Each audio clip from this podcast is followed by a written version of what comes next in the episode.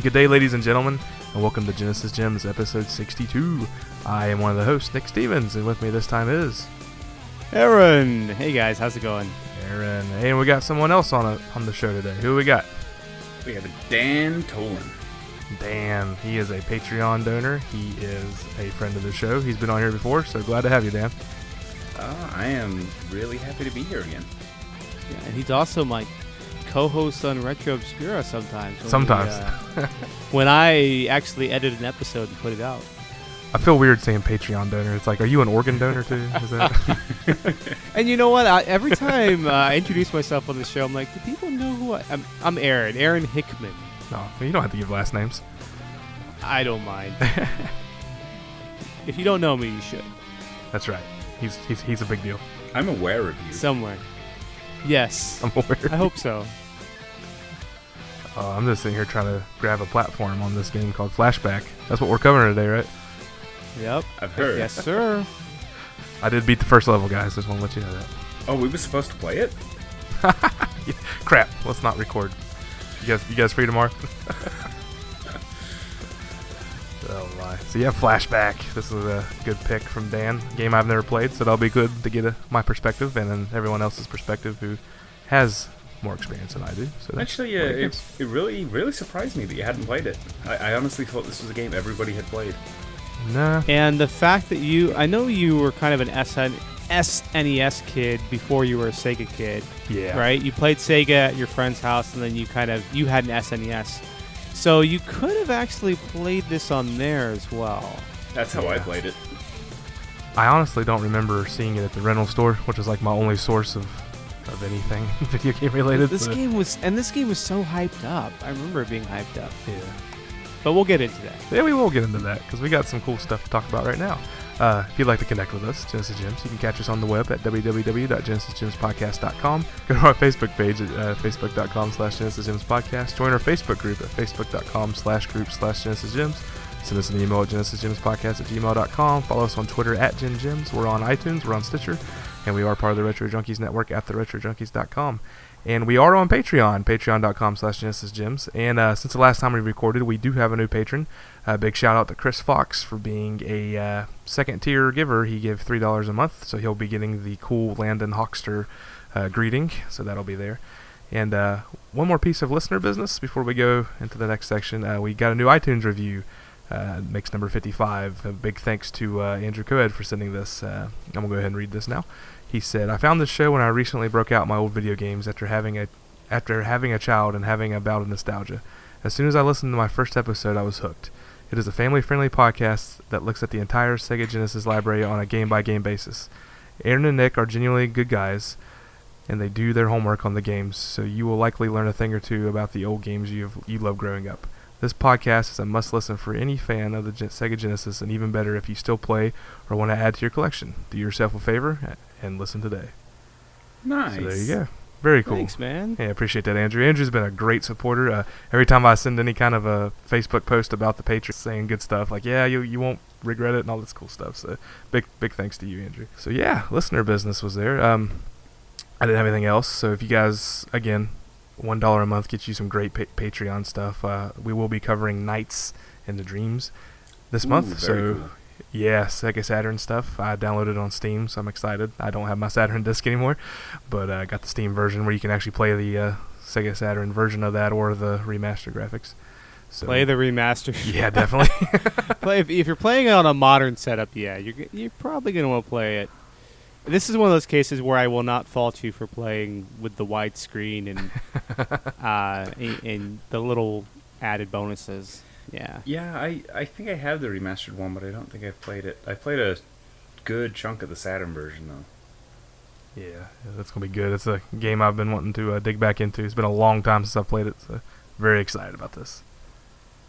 So yeah, patreon.com/GenesisGems. $1 a month will get you that episode in the future and many other great episodes we have out there. And big thanks to the big givers like Dan, who gets a monthly gift, which Dan, last month's and this month's gift will be coming at a double package. So my bad about that. Whatever, dude. I am so excited for that Space Harrier picture. Oh, my God. Oh, yeah. So Johnny Townsend from Retro Bliss did some awesome custom artwork for the top tier givers. So Big shout out to him. I think we talked about that in the last episode, but I asked the guys who are on that tier what their favorite character was. Gave me some ideas. I sent it to Johnny. Awesome artwork. So big thanks to Johnny for that. So yeah, well, I guess we can go right into the next section. This is, I guess, snippets. Test 1, 2. Sega. Now it's time for Sega Snippets. And I've been talking way too much right now, so when you guys take this over first. Sega Snippets. Sure. I've got a few Sega Snippets. First of all, I wanted to mention that I saw something really cool on Twitter, and it was something I mentioned in the group. It was a Sonic the Hedgehog Milton Bradley board game. If you remember back in the 80s and 90s, before Hasbro took over, man, Milton Bradley was just cranking out a bunch of licensed property games, and so you could find all sorts of video games that got turned into board games, and I posted a picture of it in our Facebook group, which you can go check out, and it looks really nice. What I know of these Milton Bradley games, though, is they're usually pretty simple because of the age that the games are marketed towards. They're not going to be overly complex. I mean, they're really not going to be much more complex than Candyland. But it looks like a pretty fun game, and I like the designs displayed on the board. I like how it's kind of split up into different zones on the board, and then you know, like all the little pieces you've got there. Just the whole thing looks really neat to me, and I'm curious to know if any of our listeners have ever played the Sonic the Hedgehog board game. Looks really cool. The other Sega snippet was a few buddies of mine actually released some new Sega Genesis tunes, and you can go on over to it's Desk Pop Music in a collaboration with Chiptunes Equals Win. Have just released a new compilation of awesome chiptune music that there's about, I think, 9 or 10 tracks on this album, and 2 of them are Sega Genesis. So my buddy MB Tech, Chris, and also my pal Jeff, a.k.a. Game Genie Solikov, who we've mentioned on the show before, they both have great songs on this compilation, so I'll make sure to get a link to that. And I also talked to another friend who did an awesome... This guy cranks out amazing synth metal remixes of video game tunes. And he did a remix of Flashback with his own wild interpretation on a theme. But it's really, really cool stuff. And I think, Nick, right, we're going to play it somewhere in this... Somewhere in the show. I don't know where we're going to insert it yet. Yeah, let's just put it here. Might as well. Might as well. So we'll be right back after this Flashback remix from Master Boot Record.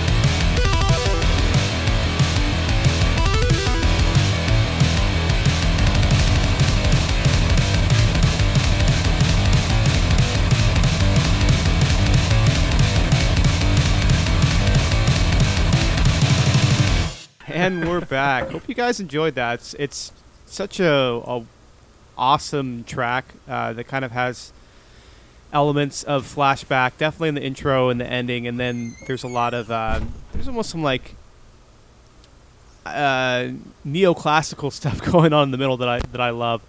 But yeah, definitely check him out. He just dropped a new album that's worth picking up over on Bandcamp. He just releases so much good music. If you like synthwave and you like metal and I don't know, I love both of those things. So he's well worth checking out. Sounds like my kind of thing.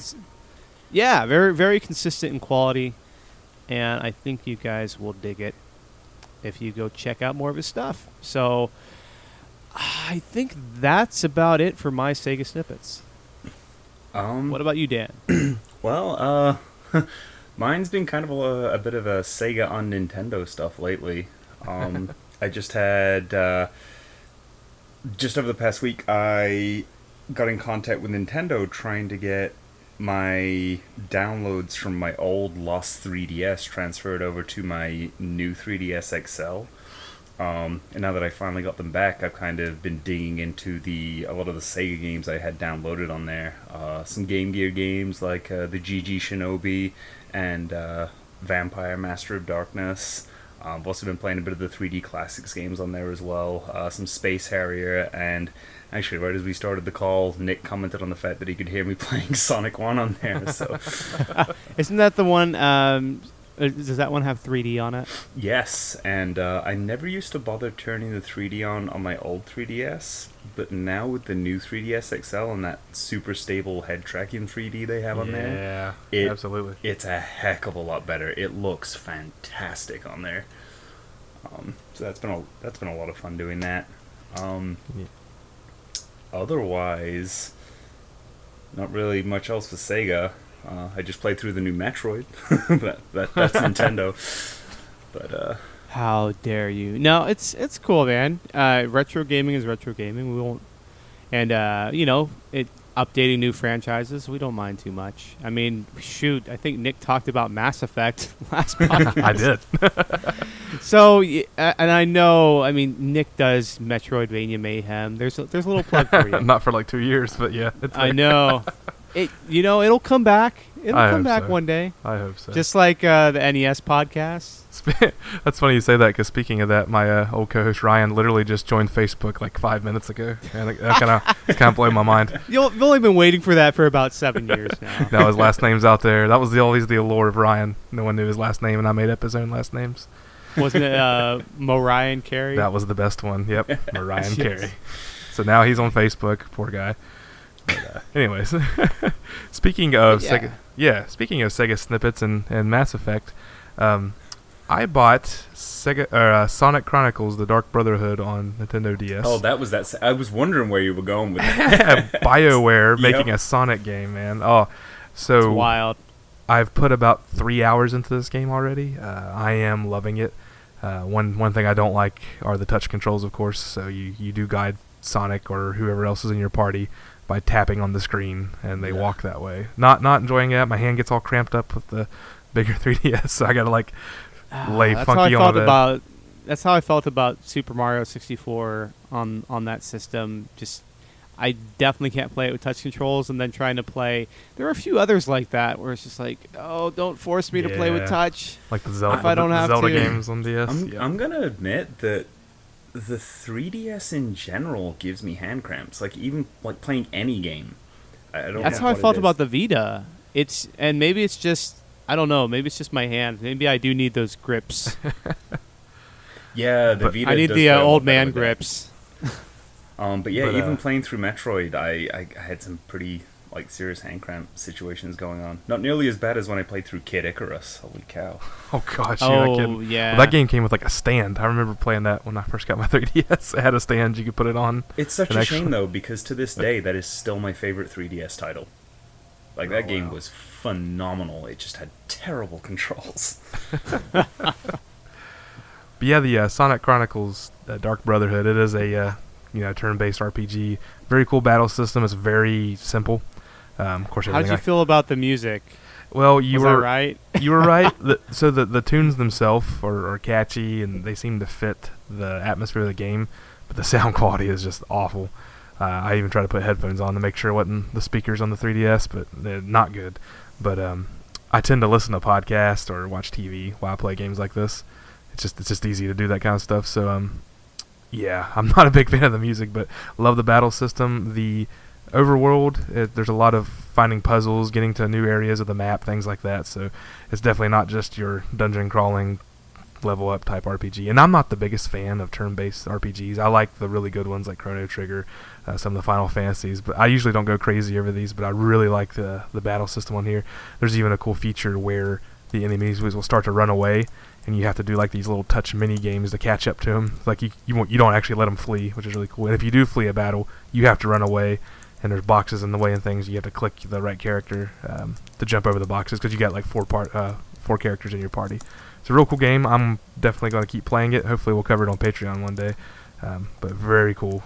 I thought about even downloading the ROM because if you guys are very familiar with some of the DS emulators, you actually use your mouse as the touch instead of the stylus. And I like the fact that you can put it in landscape mode. Yes. Which is great. So you can have the two pictures, one on left and one on the right. Yeah. Some games that work. Some games, if it's like Contra 4, no, not quite so well.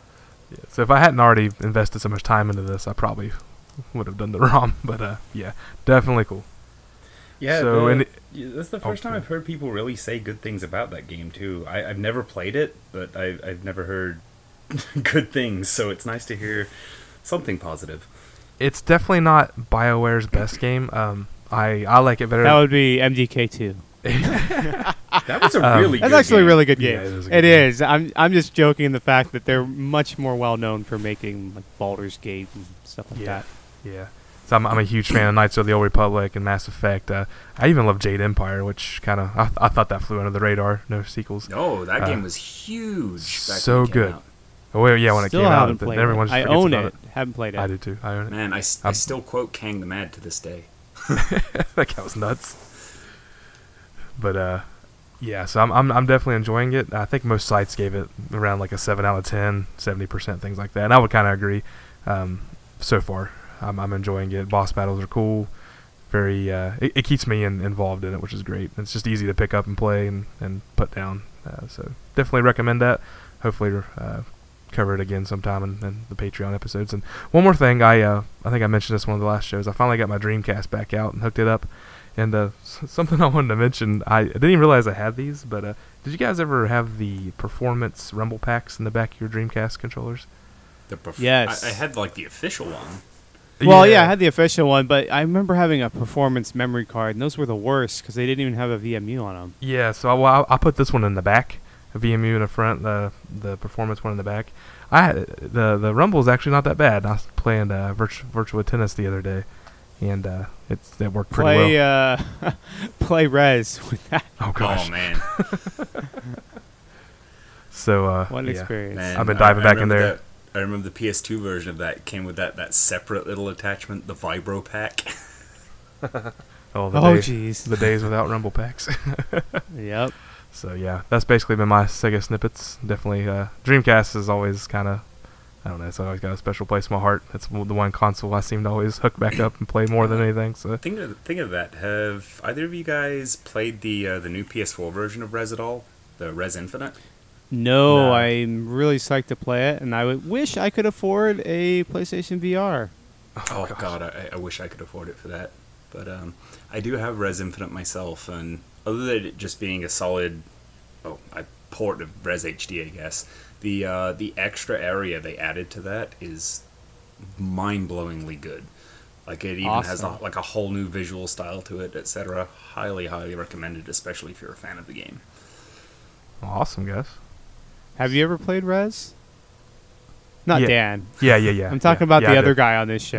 Who's that other guy? Yeah, I have. Who's that other guy? No, I mean Nick. I have. Awesome. Good. Sweet. And sad news, I bought I went to Etsy.com. They make a lot of repros on there for Dreamcast. Luckily, the seller's going to send me a new one, but I bought Fire Pro Wrestling D with the English translation, already burnt to a CD. Yep. Nice. Yep. It didn't work. So they're going to send me a new one to see if it's the disc or not. So, but I have other games that are burnt to, you know, the CDRs that work fine on my Dreamcast. So we'll see. Can't wait. I spent many hours on that game. I remember buying the import on eBay just to play it and printing out a very large manual with the English translation before they patched it. Yeah, I have Fire Pro Wrestling Returns on PS2, but the only thing I don't like about that version, there's no, like, I don't want to call it story mode, but, like, the Fire Pro Wrestling D has, like, a championship road or something like that, where it's you actually, you know, try to win a title, and the one on the PS2 just has, you know, single exhibition match and things like that. So I like the the progression better and get the Dreamcast version. So very excited to get that anyways. Yep. And now it's on Steam. Is it really? Yeah, there's a new version on Steam. I know Landon's got it. Oh, that's right. Yeah. Wasn't pretty excited about that. Wasn't it a Kickstarter? I don't think it was I don't know about that. I think they just decided, hey, we're going to put this on Steam early access and have people do crazy multiplayer matches. That needs to happen. I'm not right. It's out there. I need to write that down so I don't forget to do it. Yes. All right. Well, guys, is that it for Sega Snippets? I believe so. Yes, I think so. I think the only thing else that happened was I finally got my YM 2017 cartridge. Oh, that's right. With the built-in LEDs. Yes, my blurry photo. I still have to put up a video.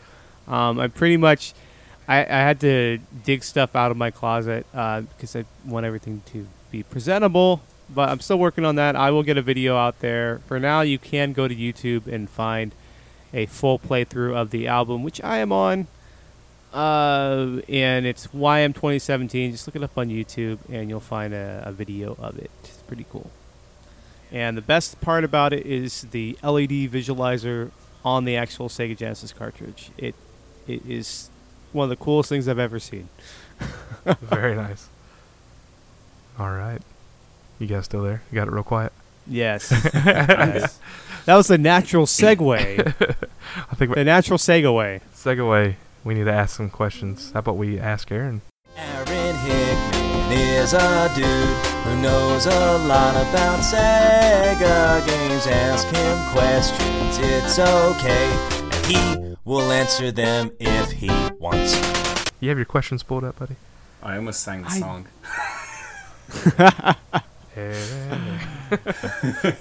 Unless you go back and listen to the finished show, Aaron, you probably don't hear that song very much. Sometimes I do and sometimes I don't. It just depends on the show. I'm going to every time now, so I don't have to worry about editing out you yelling at your kids. I know. Stop talking, Nick. I went back. That's a collector's edition. I had to go back and listen to it to find out where those marks were. And when you said that, it was like the perfect time when I was talking. It was so funny. Yes, I felt like the world's worst dad, right? Right when I found out that happened, I was just like, "Oh, jeez." It was because my oldest daughter, so happened we were recording on the weekend. My oldest daughter is always she falls asleep right away, and then it's my younger two, my son who's in the middle, and then my daughter Kat. They just start squabbling with each other. Or trying to stay up as long as possible, and they knew I had to record a podcast. And yeah, I snapped. It's not my most proudest moment, but if you're a parent, you definitely know where I've been. If there is a person who has never snapped with their kids, they're not a parent. No, they're not. Exactly right. You just don't. It doesn't always get captured on your Sega Genesis podcast. I take full responsibility. I was so the way we record the show is we use Audacity as a backup, and then I think the other software we were using didn't work out, so I tried to, you know, when you record with Audacity, it captures everything. Even if you mute yourself on Skype, it doesn't matter. It's going to capture everything. So I went through there. I thought I deleted everything that needed to be deleted, and I didn't. And so Nick was like, "Oh, it's a great file. I'll go ahead and just send it off to the presses and make some magic." And that's the thing, because that's how podcasts are made, right? It goes to a printing press. And like Aaron said, whenever he muted himself on Skype, I didn't hear it, so I had no clue he was yelling at anybody. And half the listeners were like, "I don't even know what you're talking about," because no, I mean, most people, hopefully, if you're subscribed to the show, you probably got the episode like right in your feed when it popped up. Usually, what happens? Yeah, unless you go out and listen to it manually. Yeah. So, but yeah, that's the saga of Aaron. So if the listeners didn't actually download it and they listened to it later, they wouldn't have heard it anyways. But a few of them did download it. Said it was going to be worth a lot of money one day. So. Yes. Probably a Shroot Buck or two, or buck. Stanley Nickel. Absolutely. Yes, everything on the show is worth office money. Okay. I forgot about Shroot Bucks. Yes. Yes. He's like, "I will buy your 50 Shroot Bucks for you to never talk to me again," or something. Okay. I'm trying to pull up my my questions, and I do have them somewhere. And on this segment, because you're getting a little bit of context, Nick found a series of artsy pictures of me that I posted on Instagram. I think about 6 months ago, I was like, I'm going to do something different. So there's like 3 pictures of me. One is there's like leaves behind me, and it's black and white, and it's like I'm in a French art house film, and I'm staring off into middle distance or whatever. And then it's almost like a comic. In the second pane, I'm looking in one direction, and then in the final pane, I'm asleep. So yeah, that's the picture. Just in case you notice someone asking about the picture. Okay, so am I the only person who was reminded of Barney's like film festival movie in The Simpsons when he saw that? You know what I'm talking about? No, tell me more. The Springfield Film Festival. It was like a really old episode of The Simpsons, and it was all like in black and white, and it was just this really sad thing. And all I remember is at the end of it, he lays this rose down on top of himself and closes his eyes and goes, "Don't cry for me. I'm already dead." I remember this now. I specifically remember that quote. That's great. Because that was the football in the groin episode. Yes. Oh, man. We are going to cover a Simpsons game on the Sega Genesis one of these days. Oh, man. I know it's going to happen. All right, so we're going to go ahead and move on to the first question just because we've got a lot of questions, and some of them are repeats. Because they're running gags. So let's roll with that. So Christopher Kellogg asks, "Hi, Aaron. After looking at the set of photos here, I have just one question. Were you listening to Two Dudes in a Nest?" Haha, I bet it was. Woo, sick burn, because I'm asleep. Yes. You know, anytime someone asks you a question like that, just answer with yes. No matter what the real answer is. So Matt Daly asks, "How can we convince Nick Stevens to play Starflight?" And my fake answer was a cattle prod. And Nick Stevens, Mr. Nick here, responded, "Ouch, that's when I'll stop talking." Ha ha ha. Stop talking. Nice comeback. I'm sure we'll cover it sometime soon. It'll happen. We will. And then my response was, "What if it was a Sega-branded cattle prod?" I think might be a little better. So yeah, you know what, we will cover the game. It would definitely be one of my picks because I love that game, and I still think it's the best Star Trek game that was not called Star Trek ever. Yeah, I just really like the game a lot, and yeah, we'll definitely cover it here either, I would say, this year or next year. I don't know when the stars will align. I think we're hoping to get Josh Witt on that show. Yeah, he's got to come back for that.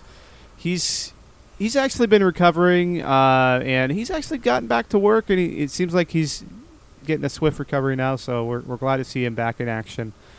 So yeah, if we do Starflight, we'll definitely get Josh on the show, and I'll probably just have to make sure Nick plays the game 6 months in advance so that he actually plays it.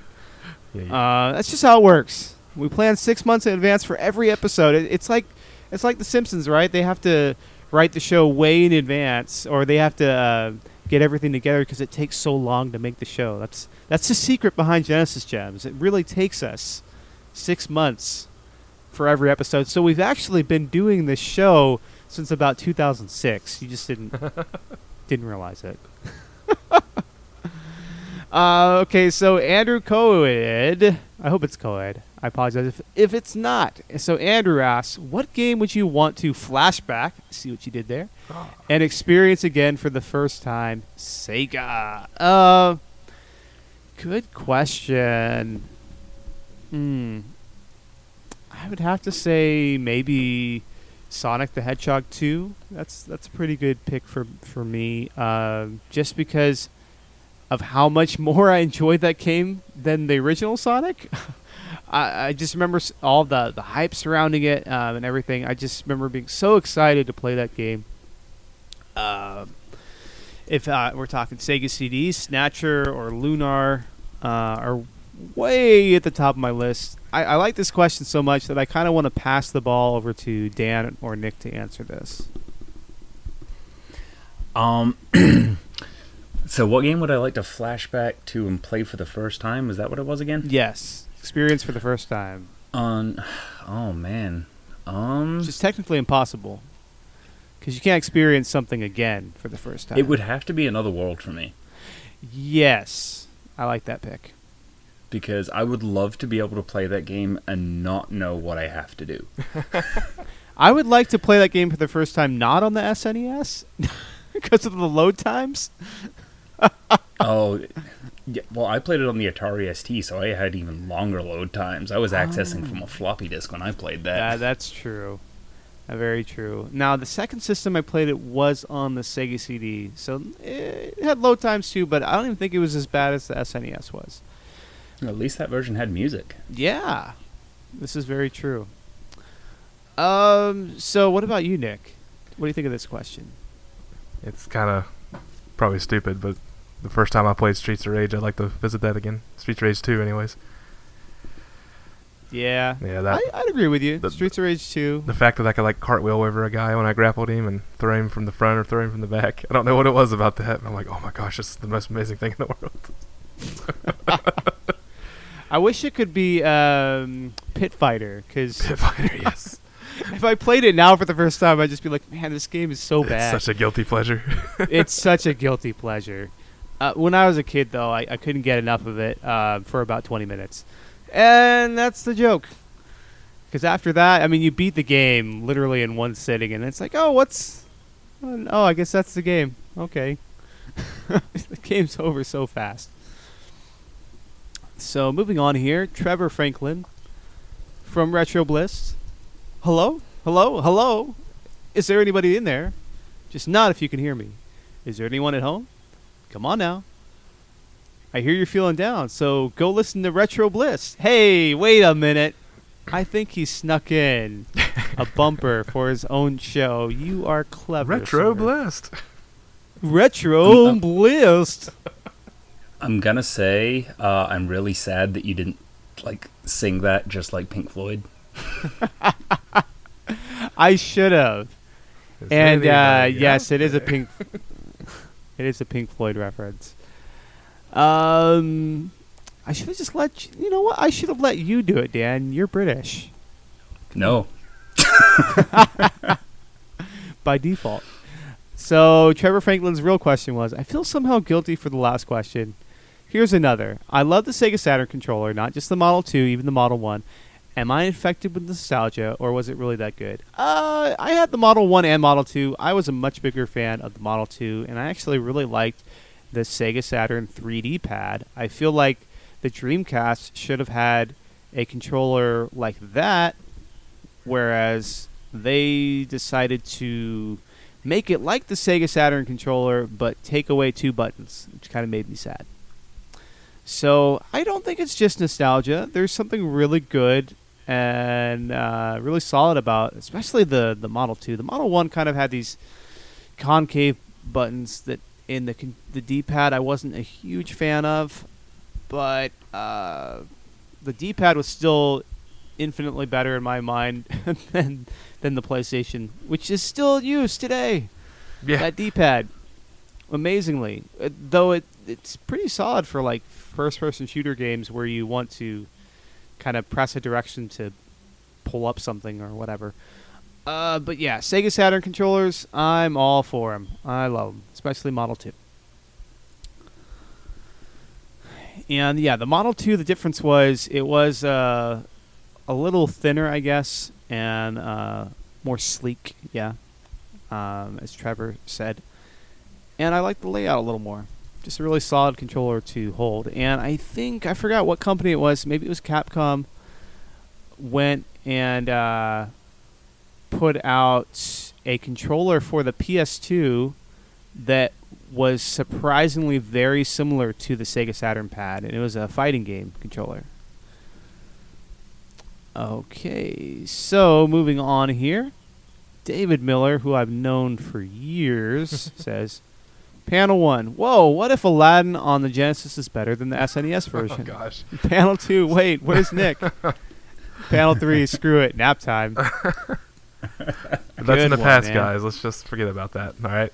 Just stop. I will stand by that for a long time.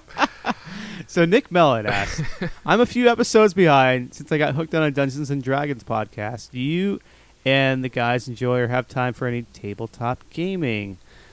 Sadly, right now I don't, but I would really like to get back into it, and I know there's a lot of online avenues now for doing that. As a kid, I played a bit of Vampire and Werewolf, yeah. And I remember getting in trouble because I stayed the night at my buddy's house and we played those games all night, and my parents didn't know where I was, but that's another story. But yeah, D&D, I remember having like some of the books.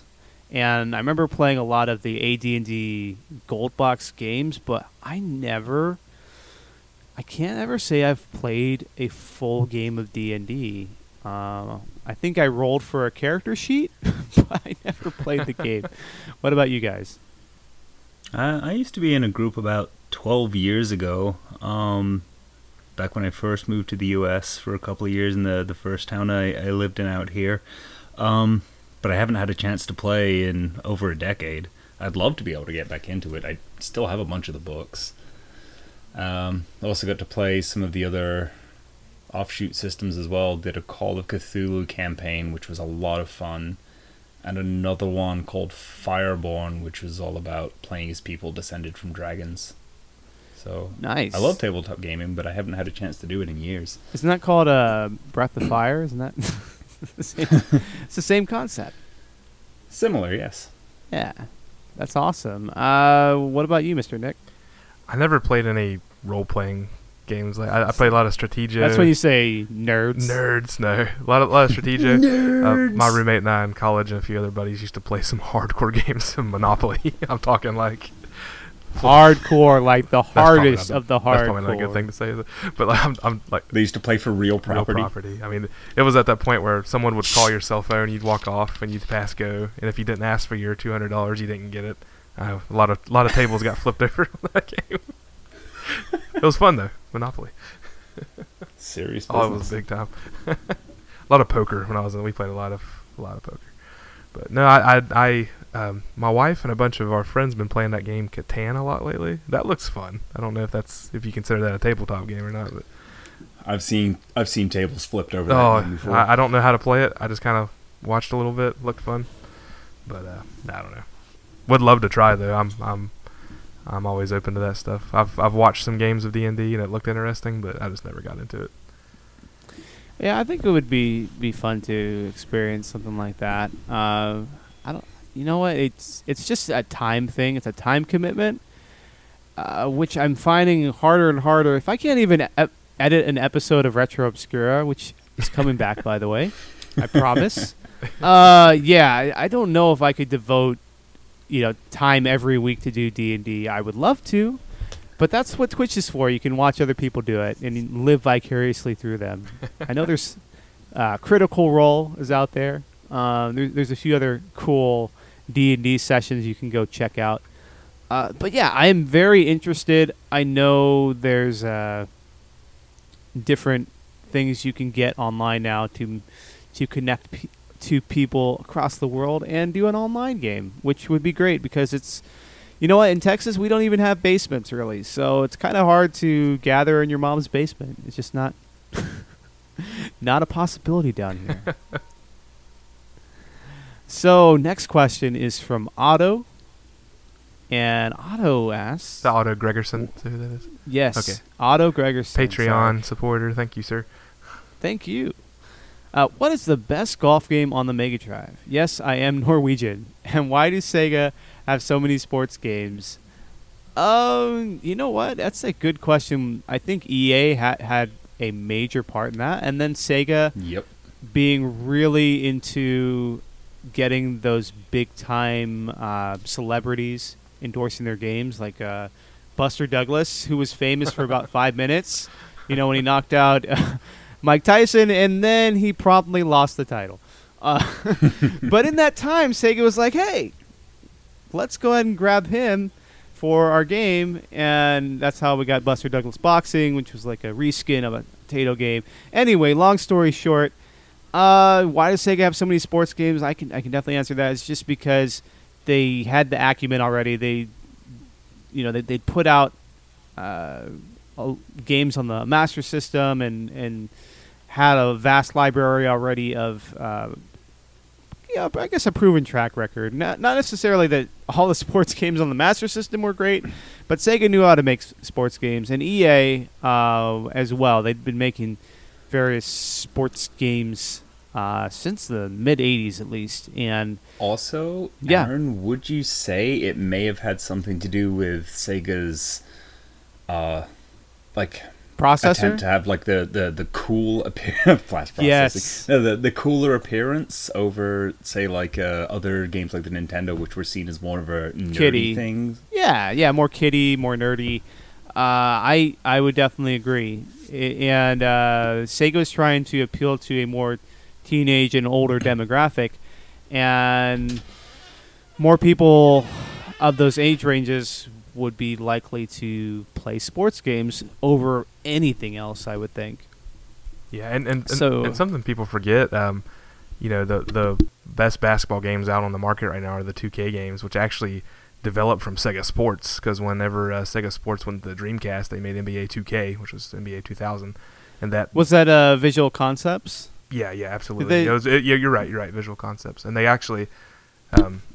they started a Sega Sports, did Visual Concepts, and then now they do 2K basketball every year, which just keeps... I don't like a lot of sports games that are current, but a buddy of mine buys these every year, and they still hold up pretty well. So it's pretty neat how it actually went from Sega Sports to 2K Sports, and they're one of the best publishers out there doing that stuff.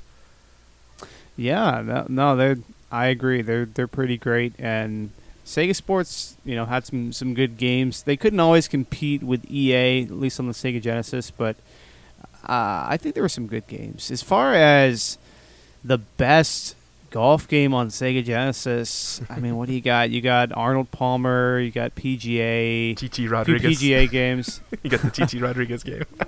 Right?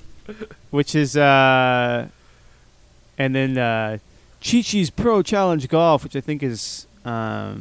Top Pro Golf 2. Yeah. I don't think the original game came out over here, but those are pretty solid golf games. My favorite golf game, maybe it's just because I played it the most, was the Fred Couples 36 holes golf on 32X. I have that. I'm disappointed. It's probably not the best golf game. I'm disappointed. You didn't say Arnold Palmer just for the port of fantasy zone. This is true. We mentioned that like twice on the show, though. The hidden fantasy zone minigame, which is insane how you have to unlock it, which is like you have to knock the ball 99 times out of bounds. Just the craziest thing. If you're looking for a good retro golf game, and I hate to talk Nintendo, but there's a golf game called the Skins game on Super Nintendo. Wonderful golf game. So there you go. This is a family show. Why did it sound like you had that prepared? I just played it a lot as a kid, and that was wonderful. No, I mean Aaron. Oh, okay. His response. This is a family show. He knew I was going to talk Super Nintendo again. Yes. Okay, so let's move on. We're going to have to table this Sega Golf discussion for another time when we can really dig deep. Because I honestly... Who would have thought this would go on that long? I know. We're doing a podcast about Flashback. I swear we are. But you know what? Some people say they like the Ask Aaron segment, so we'll keep on going here. So Timmy Mack asks, "What are your feelings on epic hummingbird shooter Calibri? I like it better than Echo the Dolphin because I have no clue what to do." And if you're wondering what the connection between these two games is, both games were developed by Novatrade, I believe. And so Dan actually posted something here. He showed me there's a Penny Arcade webcomic. I'm just going to read it here. It says, "Best games we haven't played yet, but maybe it's great." And it says Final Fantasy X on PS2. "Best hummingbird-based shooter available for the 32X. And sorry, I must preface this by saying this is the 25th annual Penny Arcade Gaming Awards. So, best hummingbird-based shooter available for the 32X. And the answer is Calibri. And it says, "Best fighting game from SNK since that other one." And it says, "Fatal Fury, Mark of the Wolves." And it has a gravestone for SNK, 1978 to 2001. Oh, man. And I wonder if that's where that best hummingbird-themed shooter on the 32X came from. That's great. That's exactly where that came from. Oh, man. This is a like this issue's from like 2001, but yeah, it's been around that long. I forgot that's where that came from. Yep.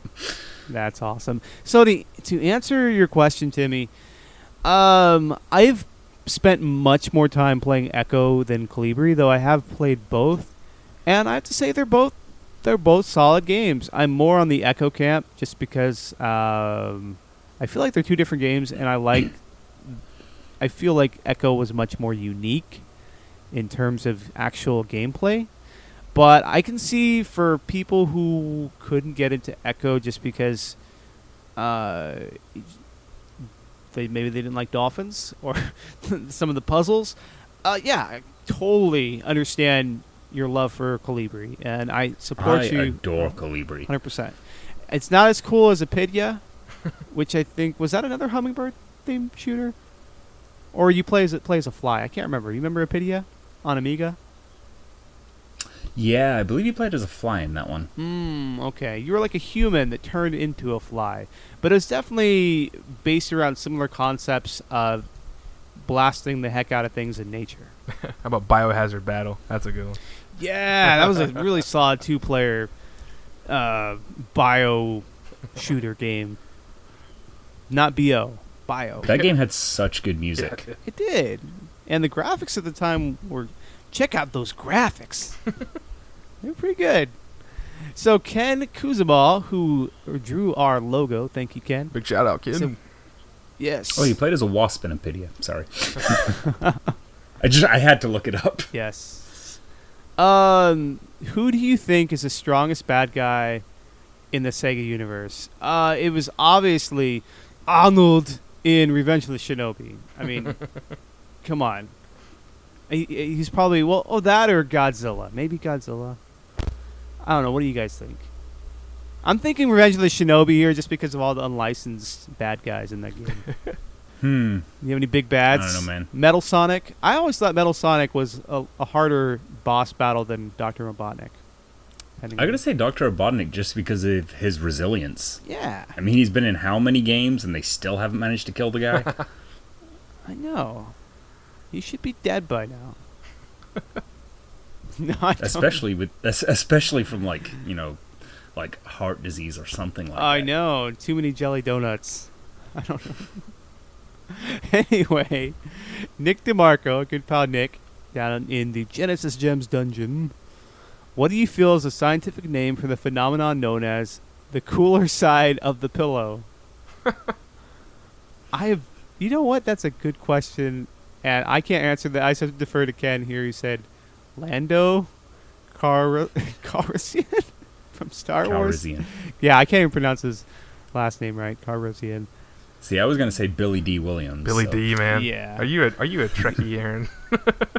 No, I like Star Wars and Star Trek.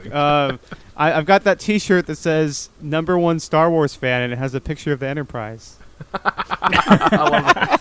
It's like my favorite shirt. And, or like that one that's like, use the Force, Harry, and it's like a picture of Patrick Stewart and on a wand, and yeah, it's just great. I always like the Beavis and Butthead episode where they're in Star Wars or Star Trek Next Generation, and Butthead's like, #1, I'd command you to take a #2. Yes. That is great.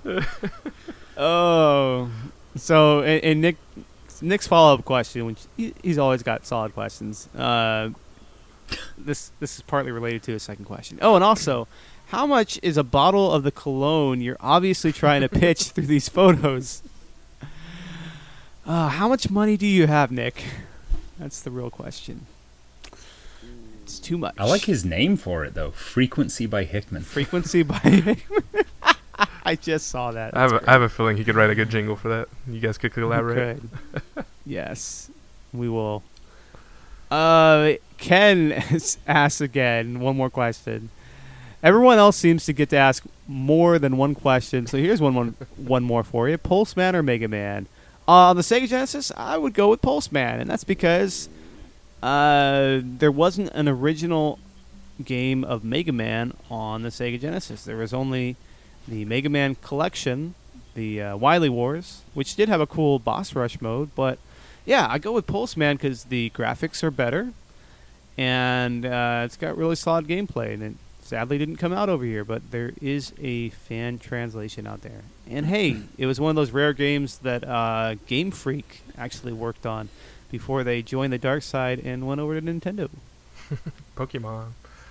Yeah, but the other thing is that I try to limit the questions from people to 2 questions just because otherwise this will be a 4-hour podcast, and I know that Nick does not want to edit a 4-hour podcast. We may just start doing like mini episodes of just Ask Aaron, right?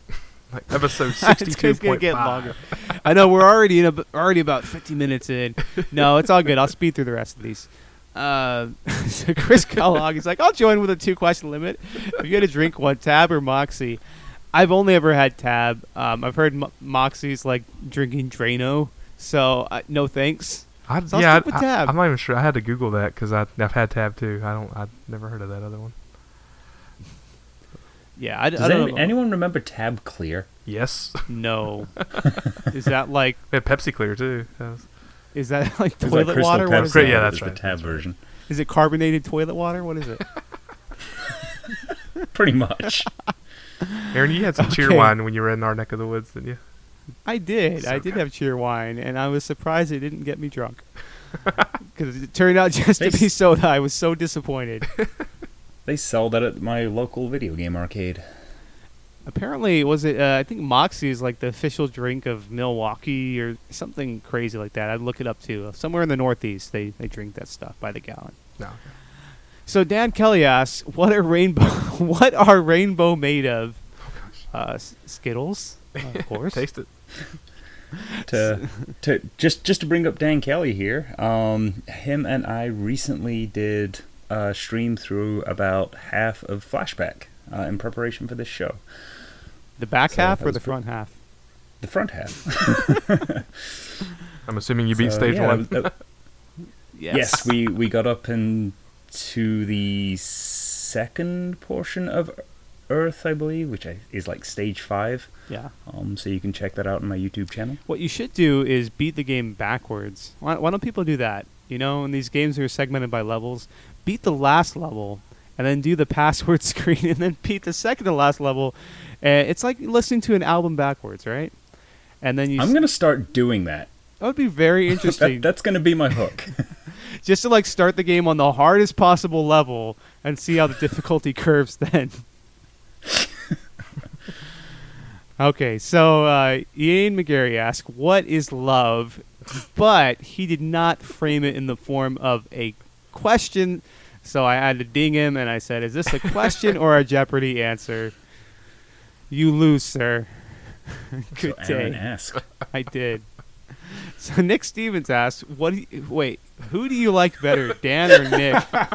Don't force me to choose, man. You know, Nick gets seniority only because I've known him longer. But I think you're both swell guys. And that was just mean, wasn't it? Yeah, I'm just leaving cruel. Just for that. I am done with this podcast. Yes, you know, we thank you for your Patreon donation." You jerk. Don't let the door hit you or the Lord split you. Oh, God. That's it, guys. I'm gone. Leaving. This is it. I hate this treatment. He's not even in the room anymore. Nope. So Gabe asks, let's see what Gabe asks. So Gabe asks, what's your favorite soda of choice? I don't drink soda anymore. Maybe I should ask Dan. Hey, Dan, are you back yet? He's really gone. Is he still on the call? Yeah, he's still on the call. So my favorite soda growing up was either surprisingly Fresca or Diet Dr. Pepper. But mostly Diet Dr. Pepper, just because there's something about that soda. And Diet Big Red. I'm listing all these diet sodas. It's because I've been type 1 most of my life, type 1 diabetic. So, yeah, that's what I got to go with. But there's also stuff like Italian cream soda, which is amazing. Oh, yeah. If you ever had real Italian cream soda, it's great. Root beer floats are awesome. Always been a big fan of those. So... Dan Kelly asks, how much pizza do I have to feed my turtle for maximum ninja skill? You know, if I was playing Ninja Turtles, I would say a whole pizza will do you good. Cowabunga! Yeah. Pizza time. Yes. So Daniel Walker asks, can you feel the love tonight? And Nick Mellon responds, there's a calm surrender to the rush of day. And Nick Stevens responded with, what's love got to do with it? And Timmy just kept it going. This is a love train, guys. Hakuna Matata. Well, thank you, guys. Love's all you need. I don't know really how to... You know, I can feel the love. I don't know about Dan, because I think we just kind of ostracized him a bit. I apologize, Dan. I'm so sorry. But we thank you for your Patreon donation. So mean.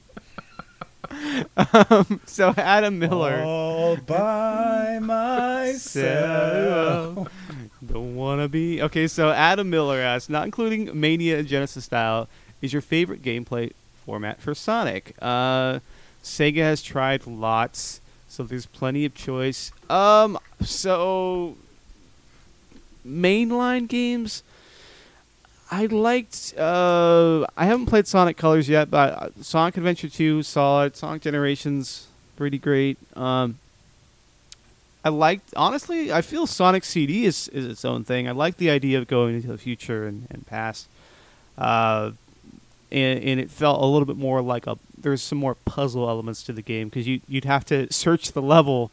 Instead of trying to get from point A to point B as fast as possible, you end up searching the level in Sonic CD to find one of the endless loops to get you to the past or get you to the future. So I did like that. In terms of 2D or 3D, that's kind of hard. Did you pick up on the rest of his question there, too? Oh, yeah. He said, for me, it's the Generations Forces format, but I do think that Lost World has lots of potential. I've never played Lost World. Can anyone tell me if it's any good? It is phenomenal, but it got a lot of negative press for some reason. It's definitely my favorite of the 3D Sonics. Really? I wonder, why did it get negative press? The game had more of a focus on... It was slower than most 3D Sonic games, but the level design was really well done. But because it wasn't, like, push up to go fast Sonic, people kind of just discredited it. Which is Sonic and the Secret Rings, and I've still... You know, it's so sad. There's so many Sonic games I still haven't played. Post-Sega Genesis and post-Dreamcast, like I haven't. I don't even know. I keep hearing Sonic Unleashed is all right until you turn into a wolf, and Sonic 06 is just an abomination. Yeah, it is. But the Sonic DS games I've heard are pretty, or the Sonic GBA games are pretty good. Sonic DS ain't bad, though. I don't like playing really fast-paced games on two screens. It's not the best. So I don't know. What do you guys think of that one? Sonic Chronicles. Already talked about it. Sonic Chronicles. What did Ferg say? Sonicles. Sonicles. Yes, it's all about Sonic RPG. You know, I do like the... there's been a few things. There's like a Sonic Puzzle Party game. There's a... Sonic Shuffle. Yeah. Yeah, but there's a... Sonic, I wish they would make another Sonic Pinball game. I would love that. So, think about it, Sega. Sonic Pinball. Yeah, I did really enjoy Sonic CD myself as well. Yeah, and Christmas nights where you could play as Sonic a bit. The All-Star Racings was wonderful. You guys haven't played that? Yes. Yeah. There were two games, right? I've only played like a series of Sonic racing games. And Sonic R, I did own it for Sega Saturn. Not a terrible game, but not a great game. The GameCube version of that is amazing because it has 4-player. That is awesome. I had no idea. That's really cool. I remember enjoying it. Now, the controls were a little... floaty, but yeah, I liked it. But yeah, the Sonic All-Star Racing Unleashed, was it Unleashed? Yeah, that was like the sequel to the original game. I have played that. It's really good, and I love all of the forgotten mascots that show up in the game. Yeah, exactly. Like Sega's like, oh, I remember making these games, and we'll never make them again. So here we go. So Sean Robinson asks, in the spirit of International Talk Like a Pirate Day, what are the best games for the Sega consoles with pirates in them? And speaking of which, are you guys going to review Skies of Arcadia on a Patreon episode? Yes. Yeah. The answer is always yes. Yeah, we will cover Skies of Arcadia. Just like you're going to find out something... Well, you already did, I guess. I think Nick revealed that he's never played Flashback. I've never played Skies of Arcadia. You can shoot me in the face right now. I haven't. I haven't played the Dreamcast version or the GameCube version, so you can take away my Sega card right now. I really do want to play it, though.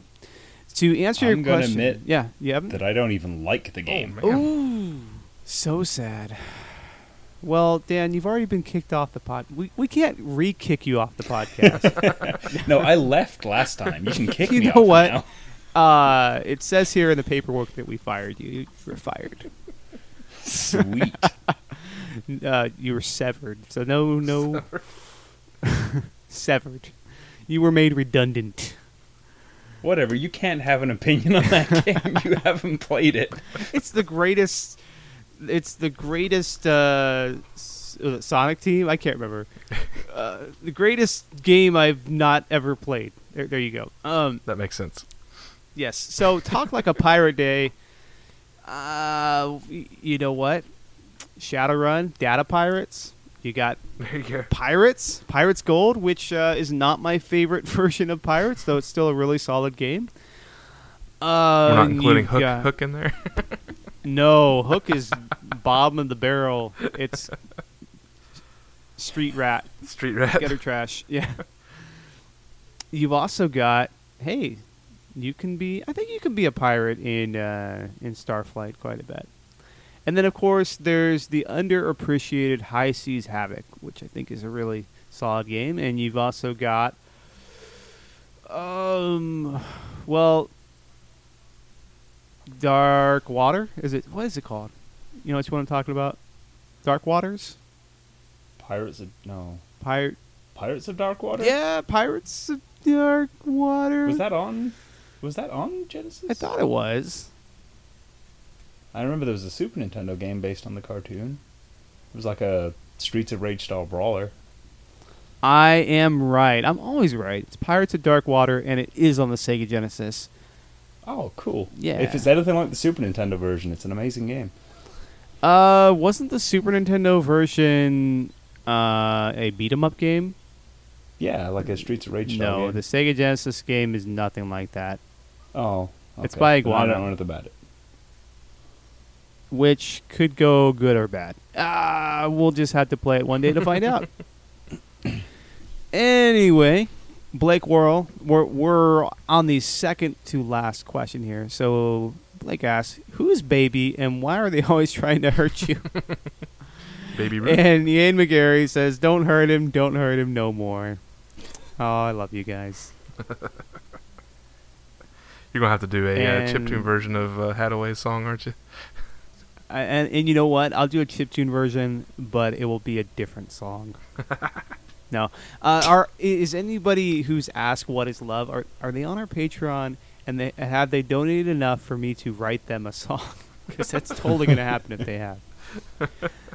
So Jared Adams asks, "Do you believe in life after love?" He has. He definitely is a high Patreon giver. So.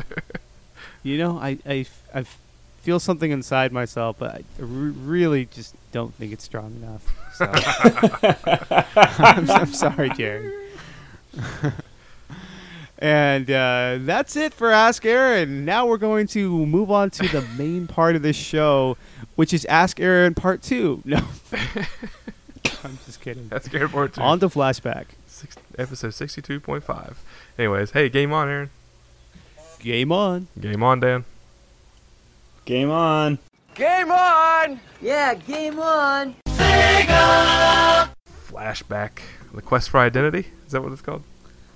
Yeah, the Quest for Identity, which you literally solve in the second level. In the second beginning level, of the second which level, which took me at least a good 3 days to get to. So for some people, that's a lifetime of questions. Anyways, yeah, good. we made good fun. It was good. No, it was good fun. There's a lot of things that I learned that I wish I would have known when I first started playing it. But anyways, I like to kick off this part with memories. I don't have a lot of memories of this game. You'll see my opinion change as we get through the show, but I kind of stayed away from this because I wasn't big into Out of This World and Prince of Persia at the time, so I thought, I really don't want to play another one of those games. But that was kind of my take on it when I saw it in the emulation days and whatnot. But how about you guys? You guys seem to have a very tight-knit memory of this game. I will go first just so Dan can go last because, you got to save the best for last. There you go. No, I think it was his pick, so I'll go ahead and go now and leave him for last. For me, I was a huge fan of Prince of Persia and Out of This World, as we called it. Not Another World, which we didn't find out was the real name until much later. But yeah, I liked cinematic platformers. I liked adventure games. I liked things with puzzles, things that kind of got a little more cerebral, I guess.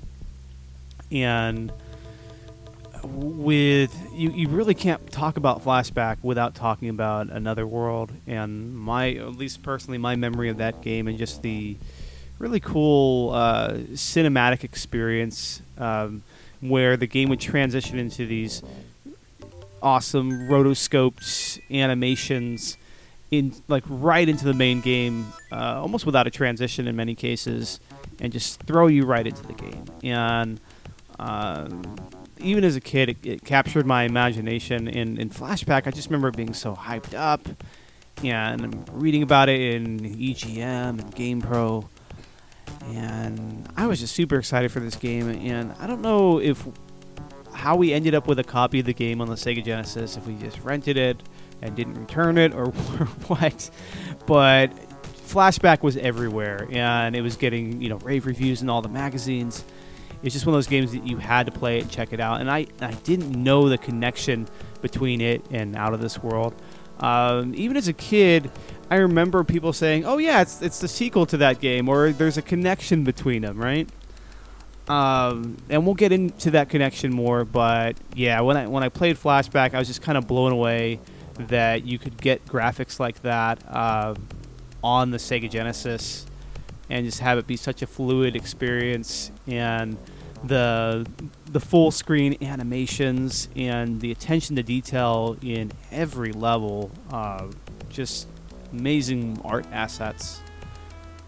And I think the coolest thing to me was just the way the main character Conrad moved. As a kid, I just thought it was so cool that the way he ran, you know, and it was even more fluid than you saw in Prince of Persia, which I loved, and in Out of This World. It just seemed like a real person running around the screen, and that kind of drew me into the game more. And the fact that you could kind of skulk around with your gun by your side, it was just so cool. It was almost like a stealth game, but not quite, because you really didn't. You snuck around a little bit, but most of the time it was just like you'd roll towards the enemy and just blast him in the face. But yeah, those are some of my memories. I'll go ahead and defer to Daniel. Yeah, Flashback's a pretty huge game for me. Like growing up, my parents weren't gamers at all. Like they certainly never really played any games with me. But back when I was a kid and we had the Atari ST, we had gotten a copy of Another World from my uncle, and he like showed them what the game was like, and it kind of grabbed their interest because it had that very dark, serious, like, more mature tone to it. The game was a lot more cerebral. It was a lot more about figuring out puzzles, and it is the only game ever that I certainly remember my mom playing, other than Tetris. And but it was the only game that we ever worked together on. Like every single puzzle in the game, we would sit down and figure it out together as a family. Or, you know, I would come home from school one day and my mom would have been playing it, and she'd be there like, I figured out how to get past this part, and then my dad would come home and we'd all sit down and she'd show us how to do it, and we'd get through those parts. That is awesome. Really cool. And then my uncle told us about the game Flashback, that he'd heard about it, and that it was going to be Another World 2 was the way he put it. And like how it looked so much better, how it looked a lot more realistic, and we were all really excited about it. And then we found out that it was not going to be coming out for the Atari ST. And it was, you know, it was crushing for me, because I'd expected to have this other game that we'd all play through together, and was really happy about it. And it wasn't until years later, when I was at a used video game store, that I saw just the cartridge for Flashback sitting there. And I saw it, and I saw the picture of the character on the cover, and I actually honestly didn't believe it was going to be the same game. But, you know, I asked my mom for the money, I bought it, got home, loaded it up, and was instantly blown away by how the game looked. But I remember seeing the Delphine Software International logo pop up, and remember that being the name of the company that made the first game, so we instantly knew this is the game we were all excited for. Sadly, my parents didn't play it with me again, but they'd like to watch me play that one, so I have a lot of really good memories with that. But yeah, as Aaron was saying, like, the coolest things about it were the fact that everything was so much more fluid, so much more real looking, the character animations were amazing in the game, and it was just this really cool cinematic experience, coupled with these memories I already had for playing Another World. It's a game that I just had such a really strong attachment to, and it's a game I'll still go back to every couple of years and play through, just like Another World, because it's a really special game for me. And this is actually the first real time I've played the Sega Genesis version.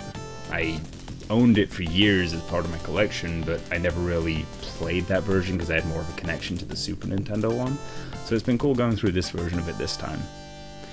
It's pretty interesting. You might have noticed a few of the differences between the two games, like as far as the speed of the cinemas. Yep, that's the big one. Yeah, and of course the Sega Genesis version,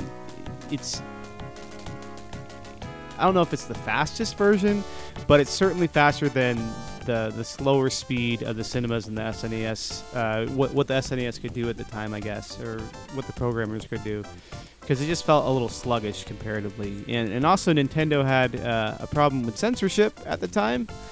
They hadn't yet released Mortal Kombat 2, and so Flashback, which I don't even feel, even though you have a gun and you blast enemies away, it's definitely not violence. It's violent, but there's not any blood in the game.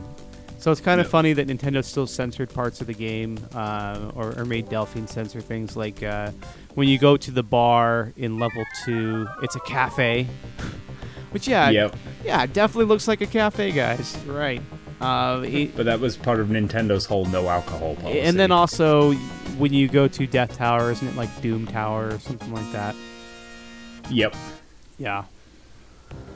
So different little things like that, and honestly, it still holds up pretty well. Of course, the color palette is a little brighter on the SNES, but it's still amazing, and still probably my favorite version on the Sega Genesis, next to maybe the Sega CD version, except for the cinemas. I'm not a big fan of the cinemas in the Sega CD version. No comment on the voice acting?